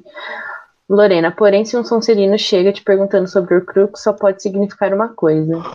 Não necessariamente, porque isso aí é um julgamento. É. Ah, Inclusive, um aluno perguntar alguma coisa para um professor, a, a última coisa que vai pensar é que o aluno vai querer realmente criar o, o Crux, né? Ainda mais que o Professor, cara também é da casa foi? do aluno, né? E tipo assim, É. professor, o que foi o Holocausto? Né? Aí, É só dizer tá com uma dúvida. só- é, não, não é sempre isso, gente. Calma lá. Só fazendo parênteses, na, quando fazia faculdade, estava pagando na cadeira de teorias da comunicação, é, o professor ele passou um vídeo sobre o discurso de Hitler e a gente começou a analisar e eu fiz perguntas bem capciosas pro professor e tal, e nem por isso, né? Nem por isso você é uma bruxa das trevas que faz magia negra, né? Nem por isso eu sou fascista, eu só sou bruxona, gente. Adoro. É, sim, faz sentido. Razok, e qual é o problema de gostar dos vilões? Os personagens vilões, na maioria das vezes, são muito mais interessantes que os protagonistas. Não significa que quem gosta apoia o que eles fazem ou quer reproduzir as ações deles. Então, o problema Mas, não é gostar, o problema é defender os vilões. Ah, fi. Tudo bem. Oh, tô E exausta o já. Guilherme De Biasi falando sobre o Slughorn, que ele não elitizava o conhecimento, ele ensinava na aula todos igual. Todos iguais. Ele usava Mas influência só que alguns eram mais iguais do que outros, não é mesmo? é. Olha, Guilherme, não dá para defender um professor que elitiza e seleciona alunos de acordo com o seu próprio critério pessoal e particular de mérito. Isso não é justiça, isso é só seletividade, isso é só elitismo. Não acho certo quem, quem nivela por cima. Foi mal. A gente não pode nivelar por cima, não. selecionar os comentários, ou vocês querem que eu leia todos? Não, tá bom, tá ótimo. Larissa, Chega, Sonserina, eu tô exausto. Vamos com- encerrar com a Larissa dando a sua palavra aqui sobre esse episódio que ela participou e ela disse que tem algo a dizer para nós. Como diria, né, a Molly Weasley, profundamente desgostoso. é. É com essa aqui, né, que eu chego com o meu berrador máxima, né? Vamos lá, gente. Eu acompanho a estação desde os primeiros episódios. E quando eu tiver a oportunidade de gravar com essa galera que eu admiro demais, Sidney, pelo amor de Deus, né? Foi uma honra. Minha primeira gravação foi no episódio da biografia da Rowling. Eu não sei se vocês lembram. Valha. Digo agora, assim, com muito pesar e o coração bem pequeno, que esse foi o primeiro e até agora o único episódio do podcast que eu não gostei. E eu digo isso sendo uma pessoa que não só participou do episódio, como também com, contribuiu na criação da pauta. Realmente, assim, foi triste. Na hora de gravar foi extremamente divertido, mas quando o episódio saiu e eu fui ouvir, eu percebi o tanto de problemática que tinha no episódio. Falo da falta de autocrítica, da ironia do Code com o Barão Sangrento, que depois ele se explicou e tudo mais, enfim. E É, principalmente- A ironia não, era, não foi só do Code, também foi da Stephanie, né? Sim, o Code não, foi, não fez sozinho. assim. É, é. E principalmente, assim, da superficialidade que tudo foi abordado, porque o argumento era não temos provas, temos convicções, né? É, Eu sinto que fosse que foi como uma chance de redenção perdida, como se um filho meu, né, tivesse se tornado um monstro. É, de uma Sonseriníssima, 100% trevosa, vas- vampiresca, Digo de coração, assim, para todos os ouvintes, tantos que gostaram e os que não gostaram do episódio, que odiaram, que criticaram, enfim. Peço de coração desculpa. No começo eu tinha achado que o episódio não tinha ficado bom o suficiente porque eu me cobro demais, mas depois, eu, assim, de refletir bastante, ouvir os outros episódios das casas, eu percebi que o problema não era a minha cobrança, e sim porque realmente ele foi um episódio que deixou, deixa muito a desejar. É, como uma pessoa que passou na vida por uma situação semelhante que a Helena Ravenclaw, eu acho ainda pior ter sido tão passiva nos comentários a respeito do Barão Sangrento. É, realmente foi muita falta de responsabilidade e de cuidado com pessoas, né, que vivem ou já viveram relacionamentos abusivos, que já foram ameaçadas por algum macho escroto e até vítimas de estupro, né? Foi um puta gatilho desnecessário. Enfim, para fechar aqui meu berrador, eu queria dizer que muita coisa, pelo menos no meu caso, foi repensada com a repercussão do episódio. Aparentemente eu tinha me tornado o monstro que eu jurei destruir, né? Depois dessa gravação, no caso, a gravação do episódio da Sonserina, eu comecei a me policiar mais e ser mais ativa ao perceber que tem algo no sentido de ser mais ativa se eu ouvir que tem algo pro- problemático sendo dito, né? E não ficar só ouvindo, né? Eu rebater. Infelizmente, eu tive que aprender isso da forma mais dolorosa possível e confesso que com algumas sessões aí com a minha psicóloga. É, novamente, eu queria pedir desculpas de coração, assim, de verdade, para todo mundo que se sentiu ofendido de qualquer forma com o episódio. É, o erro foi nosso e vamos assumir, refletir e principalmente melhorar. Porque né, não adianta errar, só pedir desculpa e não fazer nada a respeito. É este o meu, meu berradorzão aí para fechar esse, esse ciclo.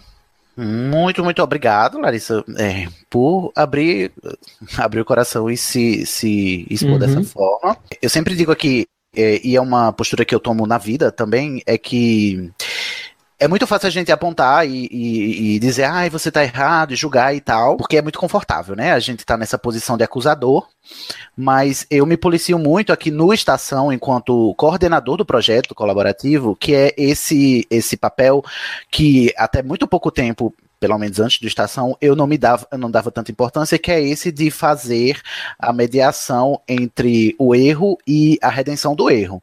Né? É, se a pessoa está disposta a, a pedir desculpas e a reparar o erro que cometeu, porque, afinal de, de contas, todos nós estamos suscetíveis, né? Eu estou, sempre estou, todo mundo está aqui.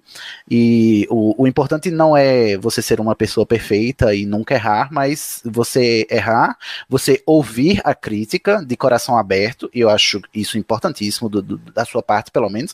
A gente não pode falar dos outros participantes porque já estão aqui, né? Mas se eles quiserem comentar também, a gente lê no, depois, né? A gente repercute, mas assim, estar aberto à crítica e ouvir a crítica de coração aberto, sem estar na defensiva e sem se achar injustiçado por estar sendo criticado, porque as críticas vêm de, de lugares muito caros a nós, que somos né, fãs dessa saga, e a gente, eh, sabe, a gente carregou, pelo menos eu de minha parte, e acho que a maioria dos alô rumores que nos ouvem, pelo menos os mais afi, a, a, ávidos, né, e, a, e fixos, eles levam ensinamentos, entre aspas, não gosto dessa palavra, porque parece muito dogmática, né? Mas, assim, a, a, lições para a vida, né? Do, do, que a gente lê na obra. Uhum. E é apenas coerente que a gente abra esse espaço para que, se porventura os outros sonserinos que estiveram no episódio quiserem vir falar também, é, falar.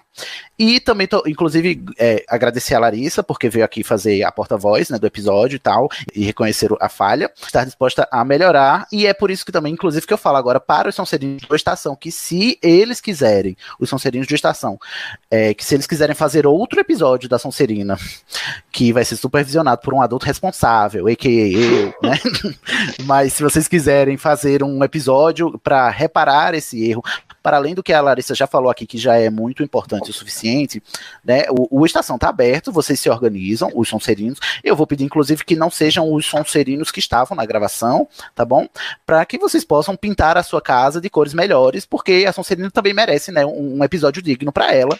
Hum, eu, eu acho é, sem graça a gente ficar com, assim, três episódios elogiados e bons e agradáveis, e esse episódio da Sonserina chato, que a gente não gosta de lembrar, sendo que a Sonserina também tem, né? Enquanto casa, enquanto fa faz parte da fundação de Hogwarts, é parte fundamental do, do cânone, do mito, né? Ela também tem o direito a essa, esse lugar também, né? E se os Sonserinos do Estação quiserem, a, as pautas e as portas do Estação estão abertas para um episódio vindouro da redenção da Sonserina, talvez, né? Então fica aí o convite. Se aceitarem, a gente faz, ok? O Code que participou do, do episódio junto com a Larissa, ele fez um comentário aqui no, aqui no YouTube. E eu vou ler aqui que eu acho que é importante. Tá. Ele falou assim: gente, o comentário do Barão era uma piada da Stephanie e eu continuei porque estava ridicularizando os justiceiros, mas eu retiro o comentário totalmente. Uh, não levei em consideração que poderia ser um tom de passação de pano para feminicídio. Me, é, minha culpa total. Peço desculpas de verdade. Repudio o que o Barão fez e o comentário era para zoar os tais justiceiros. Eu queria falar, Larissa, quando eu for aí pra Caruaru comprar roupa, a gente vai dividir uma cerveja, porque eu fiquei com vontade de te abraçar, que eu fiquei com muita de você falando, né? Pernambucanos do Estação Assemble, gente. Já temos Carol, Larissa, Adson, vamos fazer um... um não, Vem não, passar calor comigo.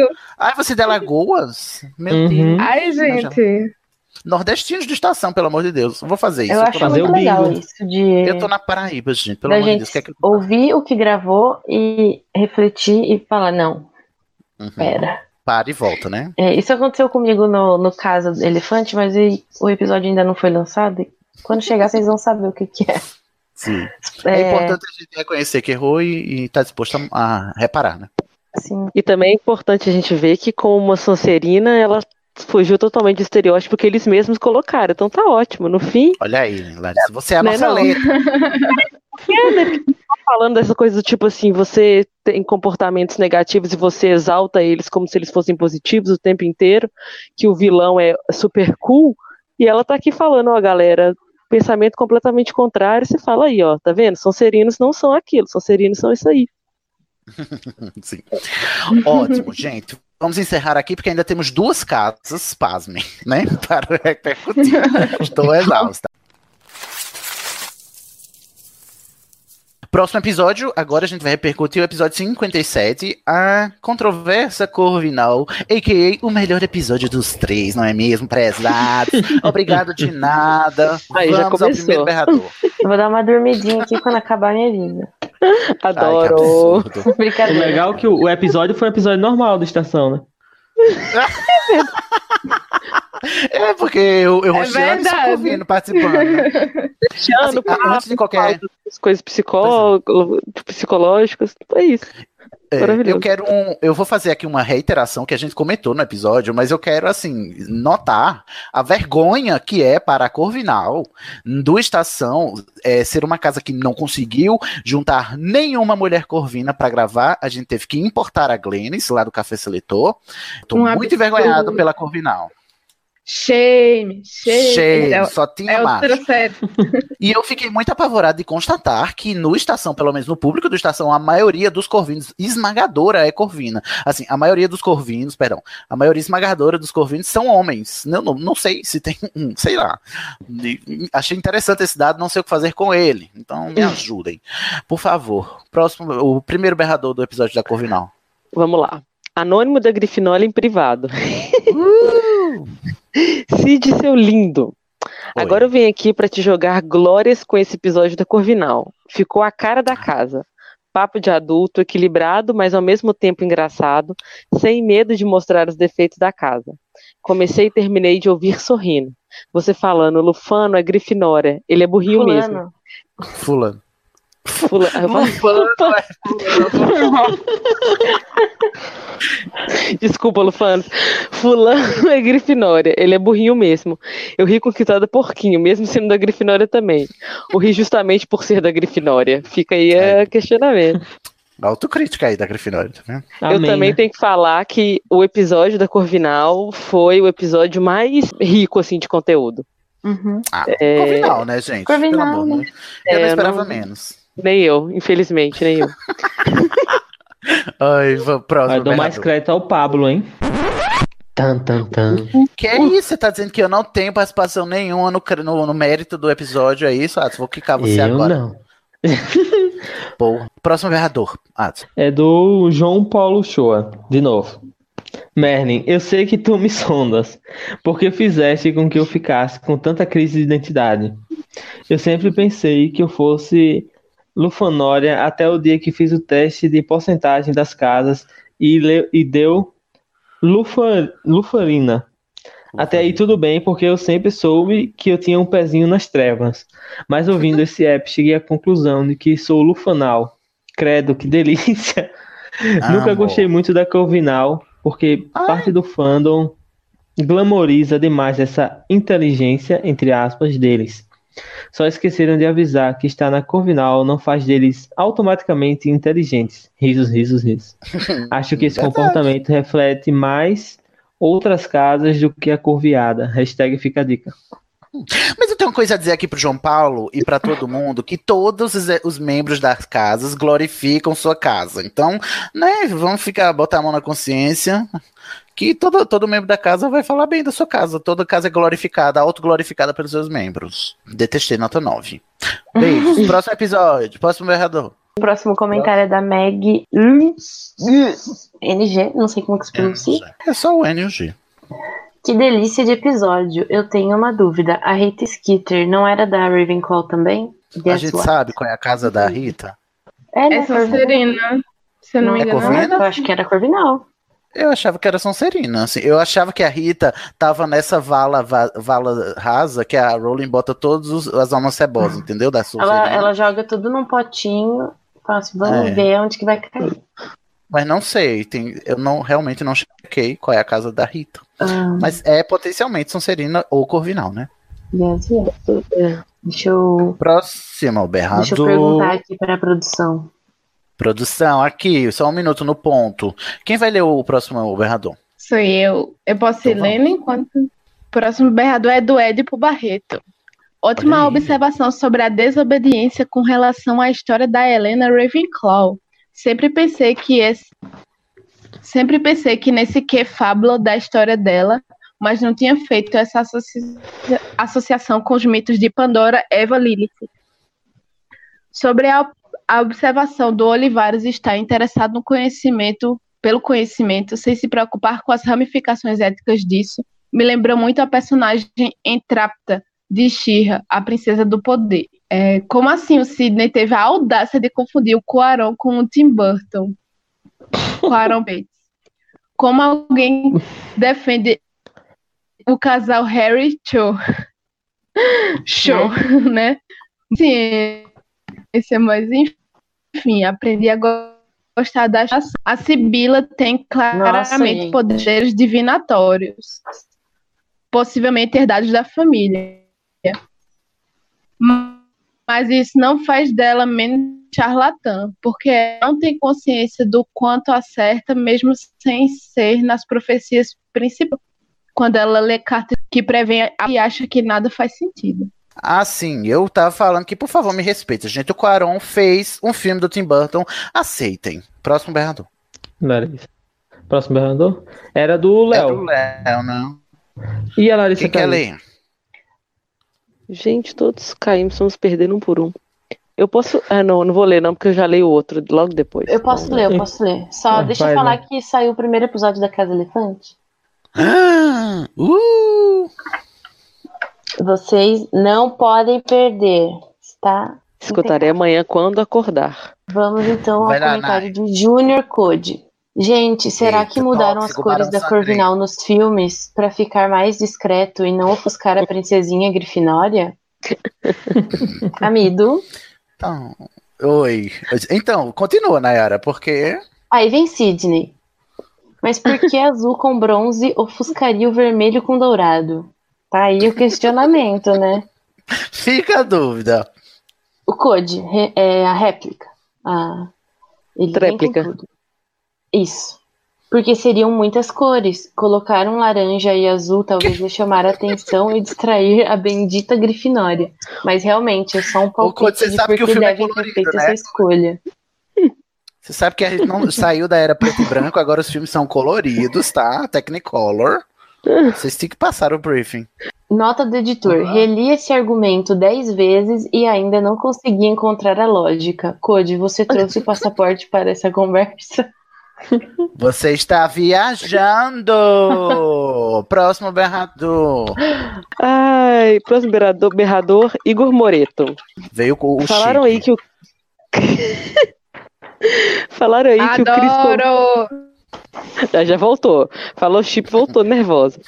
Falaram aí que o Cris Columbus tem culpa no, no corvo no brasão. Mas nos primeiros filmes é uma águia. Aqui, aí ele coloca o link, pra quem quiser, Da o link fonte. pode estar disponível, da fonte.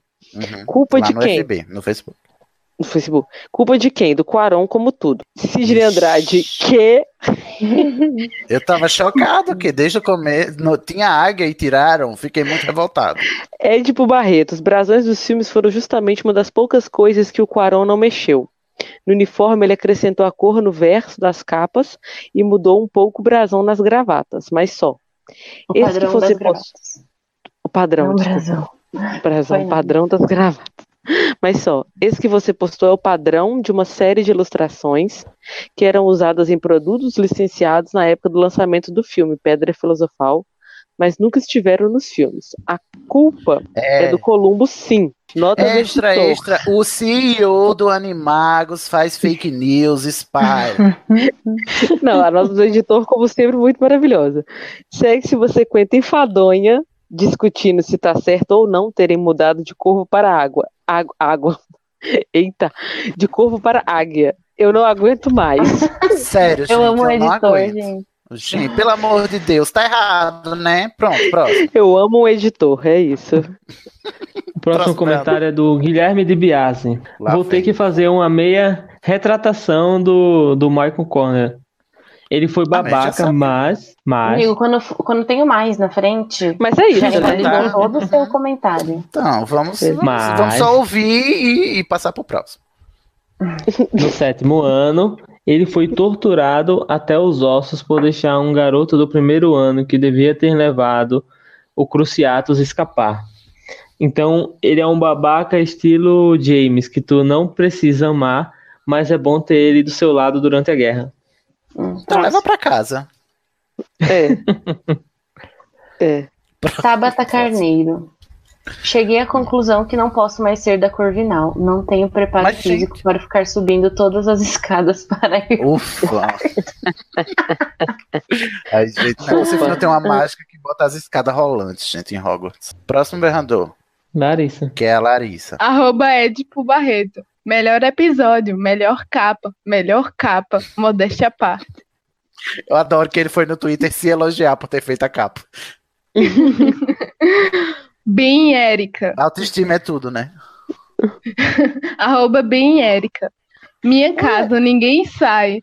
Essa casa de gente inteligente, excêntrica, sem falsa humildade, onde é cada um por si, quem ficar por último apaga a luz. Mas não mentimos que temos problemas. Emoji de um, uma carinha rindo e chorando. Chorrindo. Amo, Érica, chorrindo. Beijo, Érica, sou lindo. Próximo, berrador. Vamos lá, é do Samuel Muca. O que dizer, né? Chofens. Melhor casa, Poxa. não tem jeito. Sou corvino até debaixo da- das águas do Rio Negro. Negro como as garras da nossa águia. Bem poeta ele. ainda bem. É, Manauara ele. Faltou Minha Terras Tem Palmeiras. Eu gostei, eu gostei, achei bucólico e ainda é, representou o verdadeiro ícone da casa que é a águia. A águia que, assim como o conhecimento, plana sobre a cabeça de nós, Nossa. seres ávidos, que pelo saber e assim como a ave que nos representa, damos vazantes rumo aos. Acho que era para ser rasantes, não? Enfim, damos vazantes, vou ler como tá. Mas é porque ele tá muito focado no Rio Negro aí, da vazão. rumo aos livros que costumam ser nosso reduto. Brincadeiras à parte, parabéns pelo episódio. Tenho orgulho da minha casa e preciso dizer que o senhor doutor Pablo foi muito feliz em suas considerações sobre a casa. Mesmo pessimamente representada, ela atrai muitos de nós. Arrasou, Eu Pablo, comentando isso. Eu tô comentando isso praticamente uma semana depois de ouvir o cast. Então já esqueci quase tudo o que queria dizer. Se eu lembrar, Porra, de novo. eu ia, eu ia te elogiar Forte por ser um abraço, verdadeiro querido. corvino, aí tu me vem com essa. Ah, por favor, Muca. Mas olha só, ele fez o melhor que ele podia sem memória ainda. Caraca, hein? É Fez verdade. um texto bonito. Então, e ainda compôs um, um belo poema, não é mesmo? Então achei corvino o bastante. Você está autorizado, Muca, muito obrigado. Se provou um verdadeiro corvino. Gente, fica a dica aí pra escrever os comentários enquanto ouve os, os episódios. Eu faço Sim, isso. Live tweet. E o Guilherme também, né? O Guilherme de Biase aparentemente também faz. Ele só esquece de revisar depois, né? É. Ô, Nayara, temos, Hum. temos comentários lá na transmissão para encerrarmos os comentários sobre a Corvinal? Olha, a discussão era entre águia e corvo, e no final o Ai, Shoa mais. falou: não aguento mais essa discussão águia Eu versus também não. corvo. Não adianta. E eu não O poderia tá é que concordar tá no livro, por favor, me respeita. Exatamente. Então, a Corvinal se reduziu a isso no final. Eu tô muito desgostoso. Próximo episódio, prezados. Estamos aqui reunidos agora para falar da última casa. O resto, né? A Xepa. Aquela Uhum. que tem que falar porque tá, tá, tá aí. Então tem que falar mesmo, porque tá lá, mas não precisava. Episódio 58, a superestimada Grifinória. Olha, devo dizer que não foi tão ruim quanto eu esperava, tá vendo? Me surpreendi positivamente com o episódio da Porque só tinha gente top. até porque é, Não, o foi, porque era o ranço já tinha da passado no anterior. Tínhamos o quê? A Sonserina para comparar, não é mesmo? Mas vocês saíram aí na vantagem. O Shades, ele vem. É, vamos para o primeiro berrador deste episódio. Quem vai ler? Eu, claro. Bom, Bárbara, uma você é a grifinória dubladora pra ler o primeiro, né, gente? Eu sou do Anônimo e primeiro, a primeira Grifinória, ela é da Grifinória, pelo amor de Deus, né? Respeita minha casa, respeita minha história. Anônimo da Grifinória em privado. Lá vou eu te mandar feedback no domingo à noite, pois não basta ser inconveniente só pela manhã. Hahaha. Gostei do episódio da Grifinória. Hau, hau, hau, hau. Gostei do episódio da Grifinória. Eles têm noção de sua grandiosidade e fazem piada com isso. As passadas de pano não tiveram o clima de meninas malvadas de ensino médio do episódio da Sonserina. Foi divertido ouvir. Apesar de eu ser da Grifinória, não vejo nada de bravura no rabicho. Acho ele um cuzão. Favor, dois. né? Concordo com a participante que disse que um ato não redime uma vida.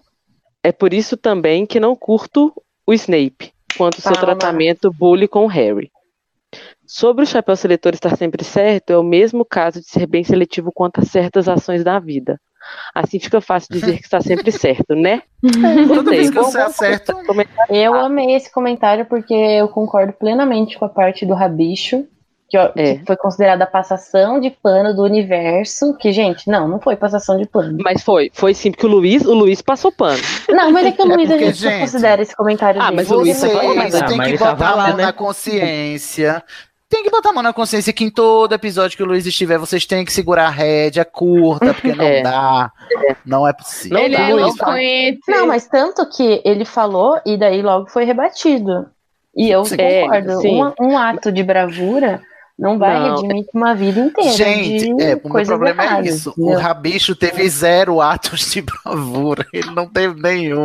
Eu também, eu também não estão acho que ele é um ato de bravura. Eu acho Eu não que acho, eu acho que foi um lapso de Não. sanidade, na verdade. Não, ele foi só. Eu acho que foi um lapso de covardia, na verdade. Eu acho que foi covardia. Ele não conseguiu matar.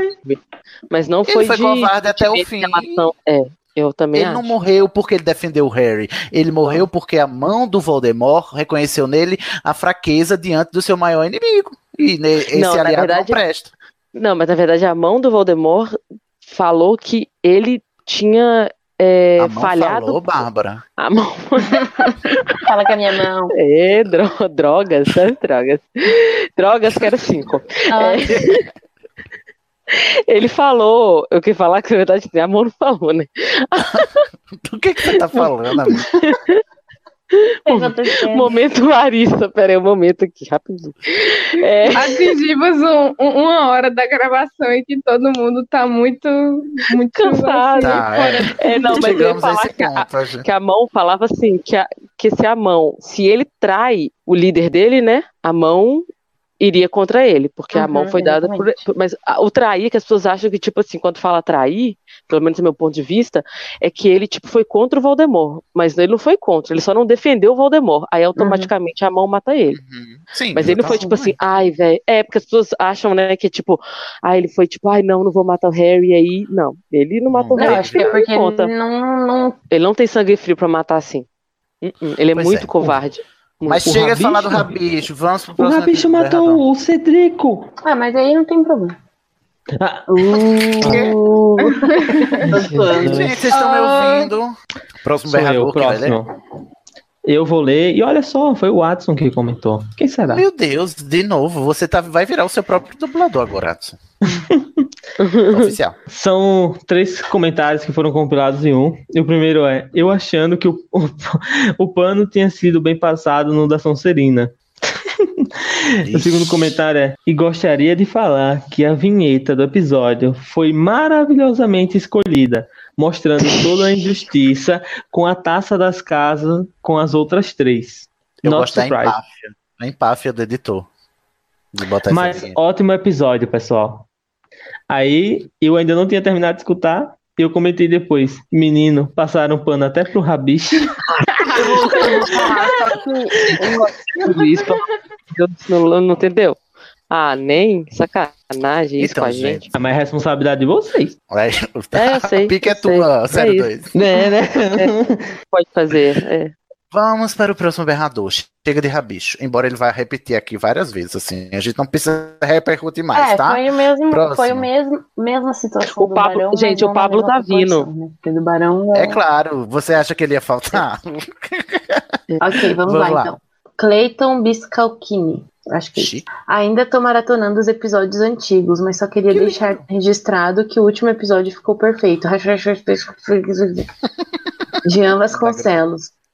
Não fosse minha crise de identidade de casa, eu iria me sentir ofendido com o título. Adorei, faz de novo. Eu amo o Jean. Franco Frassanito. Wolf. Minha arroba é Lufana queria ser Grifinória. Imagina, gente, eu fiquei muito bolada. É. Ela pode A ser vergonha duas. que ia ser pra família, né? Vergonha pra tu, vergonha pra tua família, vergonha pra tua vaca. Vaca. Gente, vamos agora acelerar, porque os próximos berradores são longuíssimos. Então vamos Uhum. ler, ouvir com, o- com ouvidos de generosidade, tá? Próximo berrador. Aí lá vem os refrescos. Jean Vasconcelos. Lá vai eu com meu Veja Multiuso Limpeza Pesada. Gente, a saga é toda aventuresca. Não tinha jeito de ser contada de outro jeito. Se a saga fosse um drama com discussões profundas, crise de identidade existencial, daí poderia ser contada pelo ponto de vista sonserino, por exemplo. se não fosse mais mental, psicológica, seria legal se tivesse muitos protagonistas da Corvinal. E eu nem quero imaginar como seria pelo ponto de vista lufano. Animais Fantásticos está aí para ter uma ideia. Verdade seja dita, a Grifinória é perfeita para uma história infanto-juvenil. Temos É, um mas, mas, é Grifinória, a não é mesmo? mas é a jornada do herói, né? Mas a Grifinória é a jornada do herói. Só pode ter herói Repetida várias vezes para se estender em sete livros, mas eu não vou entrar nesse mérito porque É. já são quase Não, uma da... Quem vai o agora? próximo seria do Léo. Eu posso ler. Léo. Vai lá, Ná. Pablo de Assis. A Chegou aí. série é de mistério, com todos os elementos de narrativas de mistérios em todos os sete livros. A aventura foi o foco dos filmes, por motivos de Hollywood. Você está justificando os filmes, não os livros, e, baseando, e baseado em estereótipos que a própria autora desconstrói na sua obra. Pega outra garrafa de veja porque essa passação de pano foi ruim. Tristeza, ninguém tá falando da Grifinória mais do episódio, né? Já Obrigada, estão vendendo pau na Daqui Grifinória. a pouco na... eles estão falando do produto que vão passar no pano. É, Eu é, adoro que assim, se for parar pra pensar pelo argumento do Jean, o realmente os livros do Harry Potter são de mistérios, então, é, do ponto de partindo do argumento dele, teria sentido se o protagonista fosse Corvino, não é mesmo? Que é mais investigativo e mental. Mas, gente, é, quem- quem- com quem que ficou toda essa parte de mistério? Com a Hermione, que ficou entre Grifinória e Corvinal. Nossa. Ou vai dizer que o Harry é o grande re- revelador de mistérios. Sério, tadinho, Ah, velho, é um... Zero O Cedrico que teve que ensinar ele a lavar o ovo. Pois é. Não sabe nem a higiene pessoal Nem básica. coisas Próximo básicas. berrador. Continuando a, a, a saga aqui dos sete livros, Jean Vasconcelos. Não duvido que minha impressão dos livros esteja contaminada pelos filmes. Já faz algum tempo que os li. Mas de qualquer maneira, meu ponto é que, da forma que se sucedem os eventos, e de fato foi, assim- foi assim feito na obra, vamos lá, a Grifinória era a melhor casa para que a trama se desenrolasse, já que era requerida uma certa dose de intrepidez. Em consequência, bravura, iniciativa e babaquice para que houvesse uma história interessante o suficiente para o público-alvo. Eu concordo que há bastante mistério na trama, mas há também aventura, especialmente nos livros. Cada volta a Hogwarts era sempre uma aventura, por exemplo. Você acha que protagonistas com características diferentes, imaginando que há segmentação de personalidade que separa os alunos das casas, poderiam fazer uma história? Eu, eu acho que é possível, mas também mais difícil, e é por isso que a bola da vez foi para a Grifinória e há tanto destaque para ela. Não estou exatamente defendendo a Grifinória como a melhor casa, seja lá o que isso signifique. Mas acho que a saga infanto-juvenil ganhou muito com o empate dos eternos rivais Grifinória, Harry Potter versus Sonserina Voldemort. Gente, fiz o máximo que deu, mas que isso não tem quem consiga ficar de pé nesse piso encerado com cera vermelha, com encerado dele e tudo. Pera vermelha. Isso aí. Nossa, que velho, É, Jean, você é com Eu ainda, con- eu ainda concordo Vai com que- ele um pouco. Vou Próximo continuar. berrador, gente, que o, o Pablo ainda vai afrontar mais. Tá, eu vou ler. Ó, Pablo de Assis. A história teve o tom que teve porque os protagonistas eram grifinórios por escolha da autora, não o contrário ou por motivos de mercado, como você está sugerindo. E sim, Tá aqui, é querida. possível essa his- sim, é possível essa história com protagonistas de outras casas com outras personalidades. A fanfic Harry Potter e os métodos da racionalidade reimaginou Harry e Hermione na Corvinal, sendo amigo de Draco e dos gêmeos Weasley, com Neville prosperando na Lufa-Lufa e funciona super bem. Grifinória não é a melhor pra nada, nem pra passar pano, porque até pra isso tem que ter limite, senão Ô, gente. abre um buraco no chão. Vou falar um Nossa, negócio pra agora partiu pra agressividade. É, o maior, o maior antagonista da Grifinória não é a Sonserina, é o Pablo. Juro pra você. Tem- a casa é a casa 5, a casa Pablo, e a casa Pablo é a maior antagonista da Grifinória que eu Casa nunca vi na Casa vida. Falar que a Grifinória não é melhor pra nada, eu, eu me sinto extremamente ofendida. Desculpa, hein? Calma, Desculpa, gente. sorry, not sorry, mas. Sorry, não sorry. Tudo bem. As críticas rebalam, né? Né? Elas não- Elas rechecoteiam, como diria o Igor, né? Próximo berrador. Próxima é da Meg Ing. Eu seria da Grifinória, mas não passo pano. Eu pego o pano, giro ele e uso para dar surra, igual, faz... igual fazem com a toalha molhada. Eu amo a Meg. Aí, Meg, por favor, grava um episódio com a gente. Eu nunca te pedi nada. Eu amo tanto você. Beijos, Meg. Meg é minha ex-companheira de Cracóvia. A gente se conhece de outros carnavais. Tá lá desde que o. É, não, desde que o Estação era do É Pau é Pedra, entendeu? Lá na Cracóvia, no grupo dos. Pau é pedra filosofal, né? Exatamente, lá nos primórdios. Ah. Próximo berrador. Que fã. ah, vamos lá. Wellington Feliciano. Eu não aceito essa passação de pano pra rabicho, não. Ah, Rita, O não. Tiago dá pra entender, com umas Não dá, 40 não. ressalvas, mas o rabicho, dá, não. gente, por favor, melhorem. Por favor, melhorem. Exclamação. Thank you, next. Rabbit pode, Próximo. pode juntar com o Snape e jogar no lixo e tacar fogo. Ei, mas ele é meu crush, o Snape. Faz isso. Porque agora eu já tô com ódio, desculpa. Gente, já que esse foi pequenininho, eu posso ler o próximo? Do Guilherme? Pode. Aquelas que é dona agora do negócio. É, mas é do Léo mesmo, É vai. tipo, tá tão cansada e vai, vai, vai. Corre, Guilherme corre, corre. de Biase. Vamos lá. Ainda nem terminei, mas aqui vai. Aí eu adoro que ele vai escutando e já vai escrevendo. É isso aí, Eu gosto que Guilherme. o Guilherme ele, ele- ele- é um sério caso de ejaculação precoce, não é mesmo, Guilherme? Não tem. Boston Medical Group. Tem uma vírgula. Cid, só tem uma vírgula no texto. Ô, Guilherme, respira um pouco, amigo. Dá tempo, é escrito. Vai dar tempo. Pro, vai, lê, Larissa. Guilherme de Biase. Vamos lá. Ainda nem terminei de.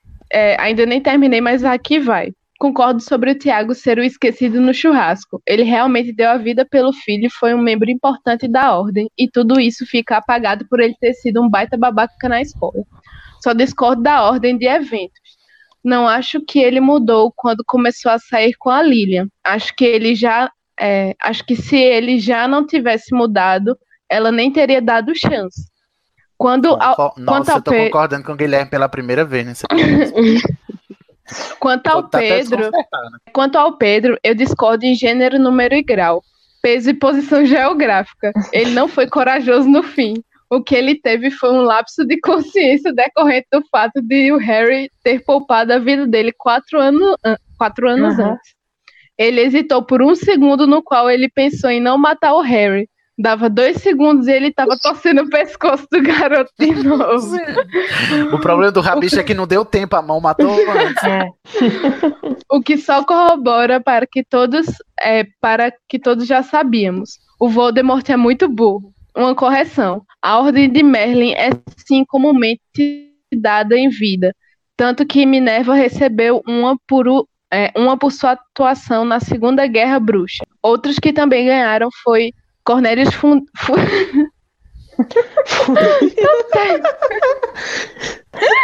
É o nome dele, é o sobrenome dele mesmo? Não.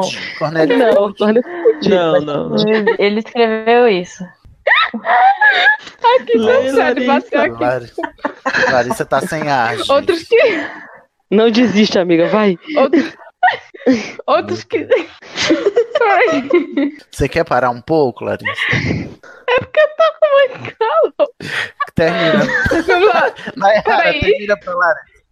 Outros que também ganharam foram, foram Cornelius Fudido por porra nenhuma, mas é ele quem dá o prêmio, e Arcturus Black por serviços prestados ao ministério, o que nas palavras de Sirius é só outra forma de dizer que ele subornou todo mundo. Quem recebeu póstumamente foram Pedro e Lupin. Curiosamente, ninguém do trio principal parece ter recebido ainda. Outro ponto.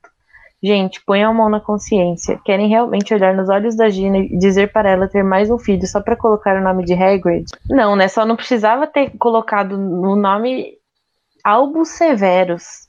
Não, não precisa. Pelo amor de... Não precisava fazer outro filho pra pôr Hagrid. Só Eu podia acho ter que ela não tinha ter o nome que do tido outro. nem o primeiro filme com o Harry, pelo amor de Deus. Não, tinha sim. Eles estavam predestinados já. Próximo berrador. Ó, vamos lá. Próximo berrador. Pablo de Assis. Ai, eu já tô cansada, vai. Gatilhado, Pablo. Gente, eu só fazer mais um comentário. O Pablo vai ficar talvez um pouco pistola, mas é o seguinte: a gente já tá lendo aqui quase quatro horas de comentário. Todos os comentários do Pablo estão, estão condensados na Grifinória.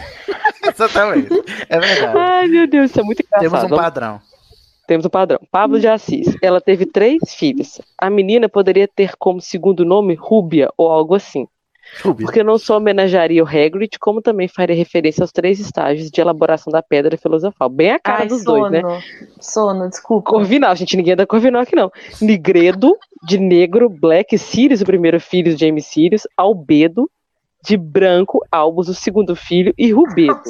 Conseguiu Diz- piorar os nomes que já existiam. Parabéns. Não, gente, ele não tá dizendo pra botar esses nomes, ele tá falando dos Isso- três estágios da pedra. Vermelho apenas ligado a Rubius Hagrid. Mas ok? é, é um, é um. Dessa forma. É um planejamento familiar, né? J.K. Rowling poderia indicar. A Bárbara tá tentando conduzir, né? Só que não tô deixando. Ai, Bárbara, segue sua anal. Dessa forma, a J.K. poderia indicar que a pedra filosofal resultado dessa alquimia continua nos filhos, mas não. Vamos colocar o nome da amiga e da mãe do macho. É, né? É e não, e Não não, é- do professor que bulinizou ele durante sete anos. Confuso, tô confusa. Tô confusa. Não, ele tá dizendo que tinha- não tinha que dar um nome de. de Gente, você pode da- dar um nome. que- Gente, a gente aqui dá nome de avô com terceiro, sabe? Tá, peraí, Fulano vou- terceiro. Você não vai dar o nome da coisa, mãe que não morreu é pra te nome da salvar? amiga e da mãe do macho pra Lily Luna, porque, pô, ó, o papel da Gente. Lilian na série inteira. E a Luna era a melhor Foi- amiga da Dini. Que isso? Mas tu podia, podia ser. Sirius Lilian na hora. Tá, não tô, não tô falando, tipo, no nome perfeito, 10-10, vou pôr na minha filha. Mas tô falando que, tipo, Mas faz não todo é, sentido. tipo, o nome da amiga e a mãe do macho. Não é bem assim, sabe? Não, é a mãe do, do, do pai da menina. Então, Mas tinha que que ter morreu. o Hagrid, tinha que ter o Hagrid. Então, gente, tira o nome de quem? Do Snape, aquele que o Pablo não citou nesse comentário. Hum? Ah, mas porque o Pablo é o quê? A faxineira do Snape, né? Não Eu no sei, mas comentário. assim, gente, tudo tem limite, né? Pelo amor de Deus. Pô, Vamos Pablo, tirar o nome da sua mãe ou vamos tirar o nome do cara que te bulinou sete anos? Ah, da mãe, a mãe do macho. Da mãe. é pior mesmo. Da Luna. Não, se bem que eu achei top, se ti- eu teria achado top se tivesse sido essa história aí da Pedra Filosofal mesmo. Cada um dos filhos com o nome de um estágio Assim, gente, é que a gente tá falando. Assim, ah, a JK. Se eu soubesse que eu ia ter três filhos, é porque é planejamento familiar. Se eu soubesse que eu tivesse três filhos, aí eu daria nomes assim, né? Que conversassem entre Gente. Mas, gente, as pessoas sabem quantos filhos querem também. Não, é não, possível. eles, eles vão tendo doido assim, ó. Ah, não, é, é verdade. Ô, gente, mas não, mas é porque a questão é assim, uma coisa é a JK, JK entender que essa, essa ideia é muito bonita. Outra coisa é o Harry juntar com a Ginny, que são dois grifinórios que batem nas pessoas e tal, terem essa ideia de nome. Não, vai- não ia acontecer. Não, gente, mas o, o, o, o Pablo, aqui vou passar o pano pro Pablo. Ai, deixa ele tá falando, o pé, peraí. ele tá passando, ele tá falando do ponto de vista narrativo, não do ponto de vista do personagem. O, o Harry não botou é, alvo e Black por causa dos estágios da pedra também. Ele só tá dizendo a, a J.K. Rowling podia ter completado a pedra filosofal botando o- a referência ao vermelho no terceiro filme. É só O isso. problema é que J.K. Rowling quis forçar uma barra do Snape. É, que do- pra mim do nunca vai Dumbledore, rolar. E tipo, ai, não foi legal esse nome, sério. Eu gostei do comentário do, do Pablo. Eu, eu gostei, assim, acho que é, é uma ideia massa. O negócio, assim, é que realmente, né? Harry Dean. É, mas eu digo Chega, próximo berrador. Chega, não aguento Gente, mais. só pra um alívio, essa é a última página, tá, gente? Mas não, vamos colocar o nome. ah, Já falei da parte do macho. Ironicamente, talvez quem coloca o nome que indica essa terceira cor é o casal Weasley Granger e sua filha Rose. É isso. Hum. Tá vendo? Hermione, né? Completa na pedra filosofal, porque o Harry não conseguiria. Achei É. profético. Próximo berrador. É da Tabata Carneiro. Eu Diga, acho que Tabata, nomes têm um peso grande na vida das pessoas. Não colocarei o nome da mãe ou do pai, assassinados ainda tão jovens, nem do Snape, que teve uma vida tão difícil e possivelmente problemas psi- psicológicos, nem mesmo do Dumbledore, que sempre foi muito manipulador.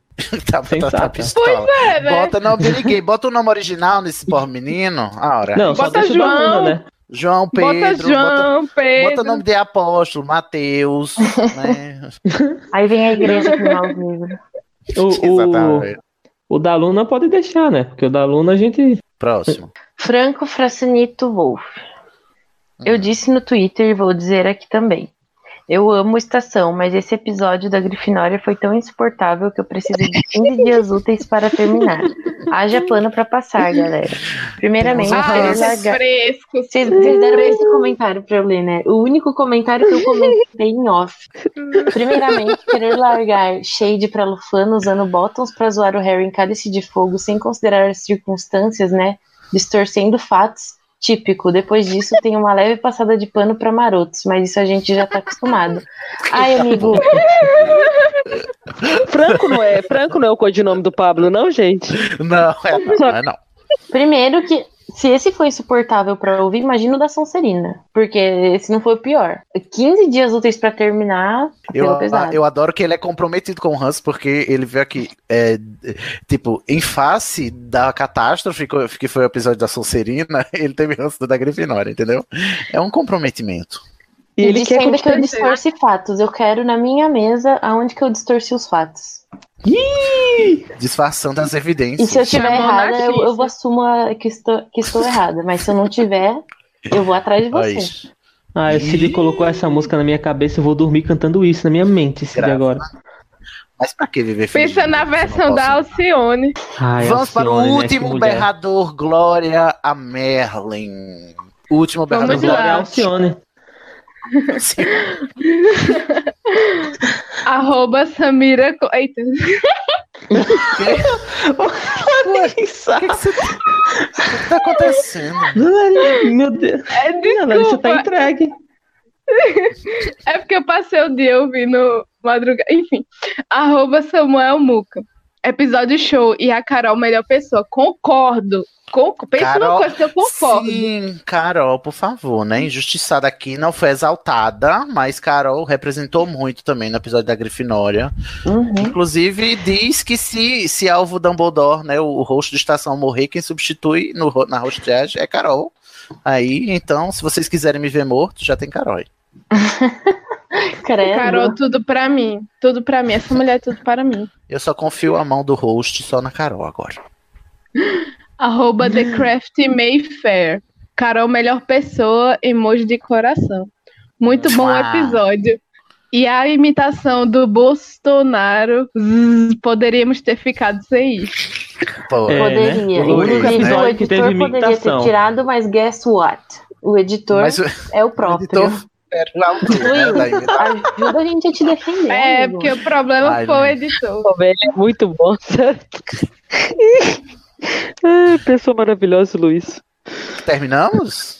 Terminou? Falta uma. Falta um. Arroba Luciano, underline RCH. Grifinória privilegiada sim, pois foi o único episódio das quatro casas que não apareceu com bug de mais de 12 horas de duração. É, É mentira, você é uma jornalista muito mentirosa. O Dalo que também não tava. Não, foi o da Corvinal que não tava, Cid. Ou foi. Calma. Ou foi... Não, foi da Sonserina. O Lu falou que foi o primeiro que bugou. É verdade. O da Sonserina e o da Grifinória, né? As protagonistas da saga não estavam bugados. Temos aí um complô. Ok, terminamos os berradores. Nayara, vamos para a, a transmissão, os comentários dos nossos ouvintes, se é que tem algum Ah. ainda, para encerrarmos esse episódio épico. Começa com o João Paulo Shoa. O Rabicho só considerou ajudar o Harry porque o Harry cobrou Não, a dívida que ele tinha, que é o não mesmo tem tipo nada, de não. magia que impedia de Tá o errado esse comentário. João Paulo. Tá errado. Apaga, lê de novo, por favor. Tudo re- refaz. Não tem nada. Tudo errado, tudo errado. Felipe Lima Cavalcante. E nem foi tipo, parou de sufocar ele e deixou o Harry ir. Ele só afrouxou a mão por um segundo. Certo, Lorena, exausta do fala. Rabicho. Também, Lorena. Todos Ai, Estamos mais. zero dias sem deixar de criticar a Lufa-Lufa com argumentos vazios. Olha aí. Fica aí a dica. Simone de Souza Tirante. Não demora muito, o, o Estação 93 Quartos vai lançar um produtinho próprio de limpeza. Grifinória multiuso. Felipe Lima Cavalcante. Snape é Chernobyl tem bafo, amiga. Credo, é mesmo, Marisa. Com certeza o Snape tem bafo. Ai, Cid, o nome. Olha só, me Melhor é respeita, garoto. depois. Cara, vocês estão com muito sono, não é possível. O que vocês estão fazendo aí? Ele ouvindo a comentou isso. Ele comentou isso na hora que a Larissa teve a crise de riso. Felipe Lima.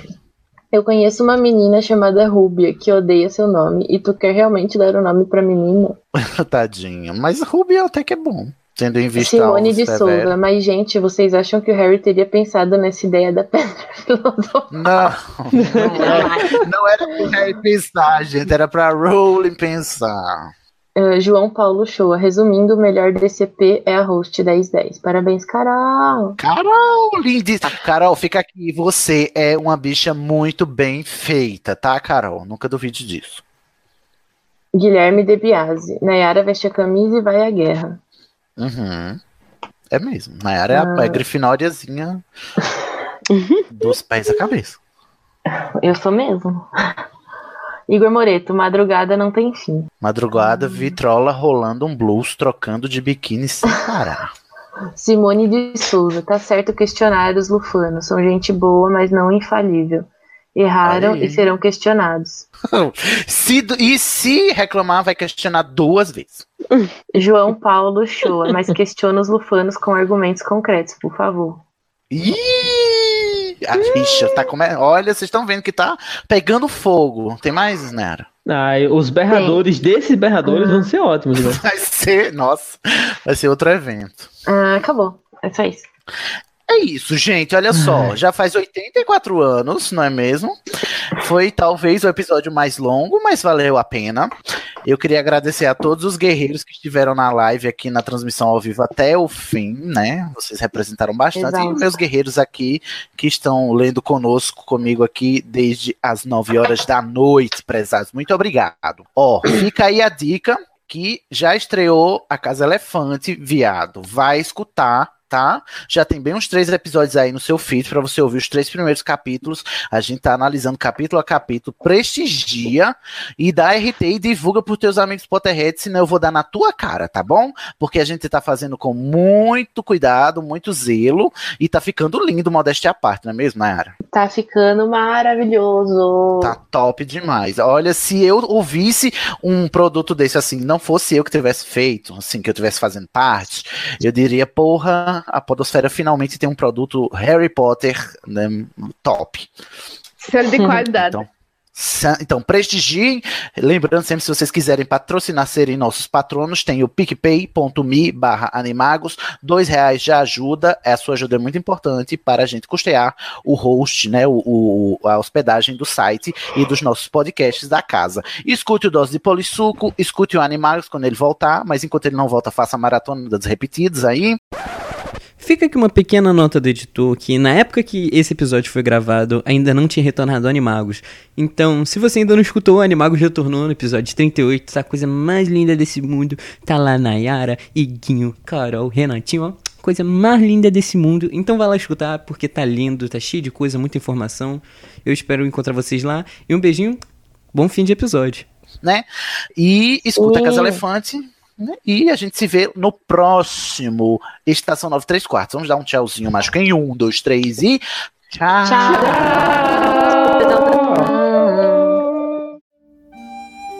O Estação 93 Quartos é um podcast colaborativo, o que significa que qualquer ouvinte pode fazer parte dele, seja com indicação de temas, produção de pautas, enviando artes gráficas, editando áudio ou debatendo em nosso